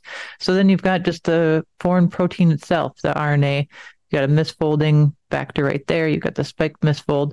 You've got the the water in the LNP in the center that can cleave that RNA or do things to cause that to either be non-coding or aggregate misfold. Then you've got the positively charged lipid causing the RNA inside the lipid nanoparticle to mutate, misfold. Mm. Ion bridging, complex aggregation. I mean, you know, I guess there's some movement with respect to plasmids and you know, Plasmids, yeah. um, Maybe that'll open the door for the other stuff. and I know they've got to be sh- pooping their pants, but I don't know why. Well, like the- no one else is touching it. The plasmid, I think, would still fall into like the medical freedom vaccine type domain, right? That's also because uh, Julian Gillespie from Australia, their litigation is based on the foundation that it was a GMO. That that is a loophole that they found to litigate, and then I heard that that's probably going to happen in the U.S. as well, and other countries that they're going to use the GMO aspect. Yes, and the um, but again, who? How do we take that? Well, you you have to take that movement or, or that data and try and convince people. Well, hey, that actually becomes part of the weapon system itself, right? And the the plasmid especially as it's more stable, um, becomes uh, a It can't get broken down easily. Pfizer even says that on their own website, or it's not Pfizer, sorry. Sorry. Thermo Fisher talks about plasmids and their production plasmids, but not being able to be broken down easily in the human body. yeah, and but people have to think of that as part of the um, the weapon mechanism. It's it's one it's one um, attack vector, and you've got to start thinking across multiple attack vectors. In this instance, and you know the if it's well, no, there's there's two issues here. So one is um, that there's whatever the level of bl- uh, blood microorganisms are, there seems to be some, right, as a very very low threshold. Um, how much of those are taking up plasmid, and then how much you know if, if Sabine's work is accurate, and I have no reason to doubt that it's not, that somehow it's getting past the um, gut barrier into the into the microbiome of the gut somehow. I, I'm I'm presuming that's what's happening, and uh, but I, again, I'm not. I'm I would be unsure. That can go everywhere too, though, right, Kevin? Because we have bacteria on our hands. Like in microbiology class, I remember we did testing where we took MacConkey. I was remembering my agar plates. We took MacConkey, and I I participated where we we took our hands and we rubbed it in MacConkey, and we set it aside, and then we washed our hands with regular soap, rubbed our hands in a. For those unaware, MacConkey is a special type of agar to grow bacteria uh, there's different type of agar plates, but MacConkey is one. So then I'd wash my hands and afterwards rub my hands on the, the plates and then set them aside and then and then use you know uh, chlorhexidine. Uh, so surgical scrub in and then like four minutes, like scrub the shit out of my hands and and then rub them on the plates and then we we grew them over 48 hours, I think anaerobically to see what colonies would form to see what our our microbiome looked like on our hands. And at the time, I was using uh, like just insane amount of hand sanitizer because I was in the hospital and the hospital pharmacy, and I was preparing the the stuff for eye injections for like macular, you know, age age related uh, degeneration, and so it was just nonstop hand washing for me. So I had so many fewer colonies than my classmates, where it was an eye opener to stop using so much hand sanitizer. But the the thing with that was that when everybody's talking about the gut bacteria, we've got bacteria all over our body. Like there's bacteria in your throat that protects you from antigens, and that's why you don't want to use an antibacterial mouthwash because that protects you from things like uh, strep and uh, meningococcal. But yeah, bacteria makes up half of our cells in our body, so it's not just in our guts. Yeah, I've, one to one ratio or something. Some, They something. used to say it was three to one, which was even scarier. I think. Um, You've got to go get some pizza. Did you Yeah, make pizza for your daddy? mm, um, so, I mean, there's plenty more slides to get through. Um, but yeah, we took a good swing out of that topic right now. So thank you. Good day to end. Good way to end my birthday. Thanks. I have some studies I've got to send you if I can email you in one big chunk that one of our our other genomics friends messaged me that were kind of crazy on just manipulation of coronavirus and use in weirdo ways. Yeah, I mean, look, I, I'm sort of going down the. I see you, big boy, but the. Uh, I, I didn't even think. I see you.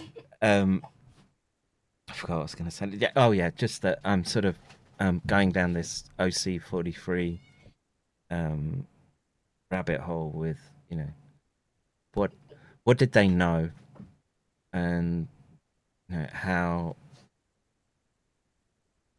you know this is just talking with Charles about this, but just how much could they refine epitopes? And I, I, I need to find out.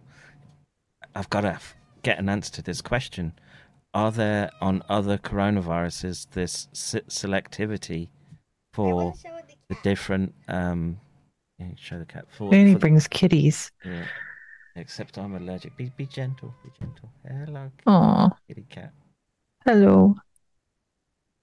What's his name? Nova. Mike? Wash my face now for allergies, but um, enjoy the rest of your birthday. Thanks. Um, Thank you. I hope you've. Um, It's been an interesting day. Uh, yeah, and um, My allergies are my allergies are crazy, but we have ragweed here, so even with the windows closed up, they're pretty bad. mm, yeah, just him bringing the cat in now, I can al- already feel. I gotta wash my. It's Okay. itchy in there. I came downstairs yesterday. I was I was a right grumper yesterday. I was like, I can't I can't lay in bed without my bloody face itching. The, the, That, that you're not actually.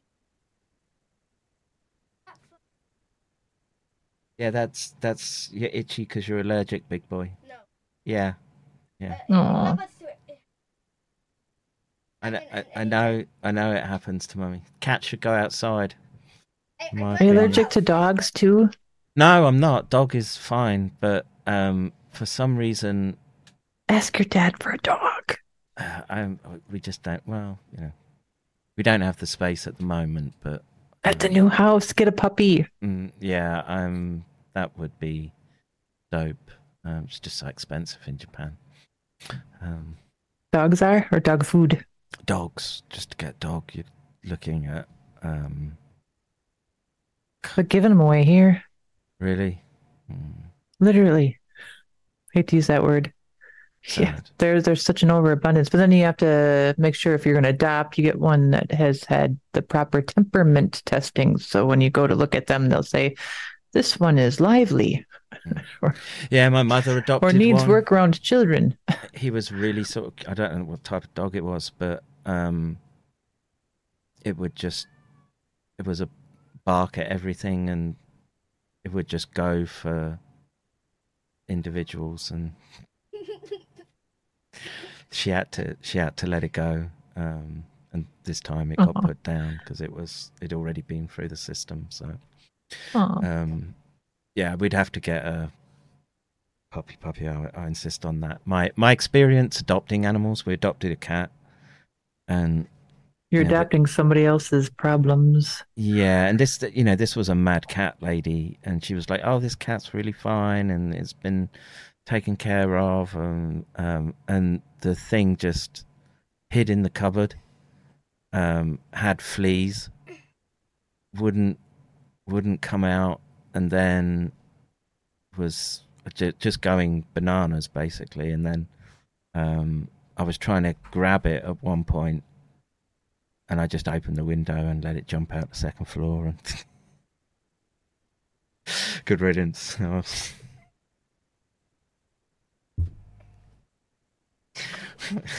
It's just when Charles came over, was we were trying to sort of rustle up some um, foam for him to sort of sleep on, and I had like a mattress and everything, but that cat had been living in that on, and so I, the, cover still had all its hairs on and everything and it's just so he, he got raw foam to to sleep on poor poor Charles so Ah. cat fur covered. well uh, it was a wild cat it, it was better off outside it didn't want to be indoors so um it was the best thing um it, it seemed to survive the jump out the window.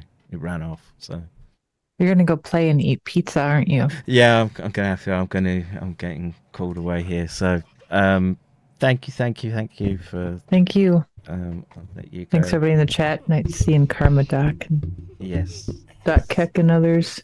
Yeah, and shout out to Doc Keck for going in and guerrilla action. JJ, so- yeah. thank you. Yes. Thanks for uh, putting. It was dropping- pretty bad. Yeah, dropping in the data. Good on him. It's fine. I need to. I need to have him on for a stream. Just uh, he's he's good fun to chat to. So, um, stop it, big boy. All right, I'll let you go. Uh, All right. Christie, take care. We'll speak soon. Thanks, Kev. All right, bye bye. Have a good one. You too. Bye. All right, there you go, folks. Um, so I think we got about six slides in. There's 70 more to go. Um, trying to um, pick through this issue, and like like I was saying, we've got multiple uh, attack vectors lined up, and on like I say, on the strength of this paper I did yesterday. Please go and watch the last stream I did, um, where we look at Nystrom's uh, latest paper and um, human prion protein specific epitopes are problematic. Maybe they mutated out in later variants, but they whacked a whole bunch of people with uh, the OG strain. This is um, very, very problematic, and um, yeah, not sure can add to the gravity of that.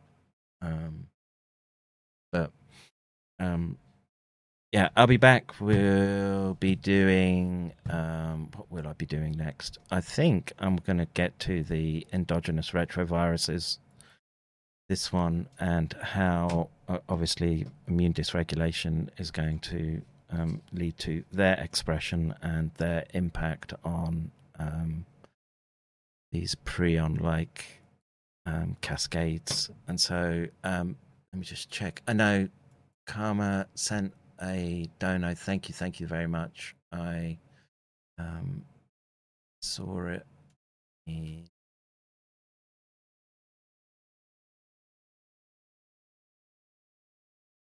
See, I did see one from Karma. I'm sure I did, but um, yes, I see it, and um, it's been a bunch today. Uh, more Dan Beans, Laura, um, Anon, and uh, Rena. Thank you, thank you, thank you. Keep uh, keep supporting the stream. Um, we like I say, all all we can do right now is just pass data and just you know try to avoid the um, more obvious um, corporate traps. I've got to go and take care of kids. Thank you for listening. I will see you in the next yes, one. They have to take. Yes. Yes. Say bye bye. Yeah, yes, he has to take care of us all. Bye. Yes. Bye bye. Bro, you don't know how angry I am. You do, I'm like, I was just leaving for fucking work. You do not understand how fucking pissed off. After reading that little line, I will be arrested for not taking a fucking vaccine. Fuck these cappers! I will fucking kill each fucking kappa, I swear! this is not a fucking joke anymore. This is fucking dead serious. I am fucking dead serious. These people don't know who the fuck they're actually playing. Fuck these cappers. No fucking vaccine or mRNA will ever flow through my fucking blood blood. Never! I will fucking die! Fucking fighting for my fucking beliefs and my fucking forefathers and my fucking these motherfuckers! All that I five. like this guy. So check 45,000 confirmed as one Make sure, make sure screw. Boom. Scaffers!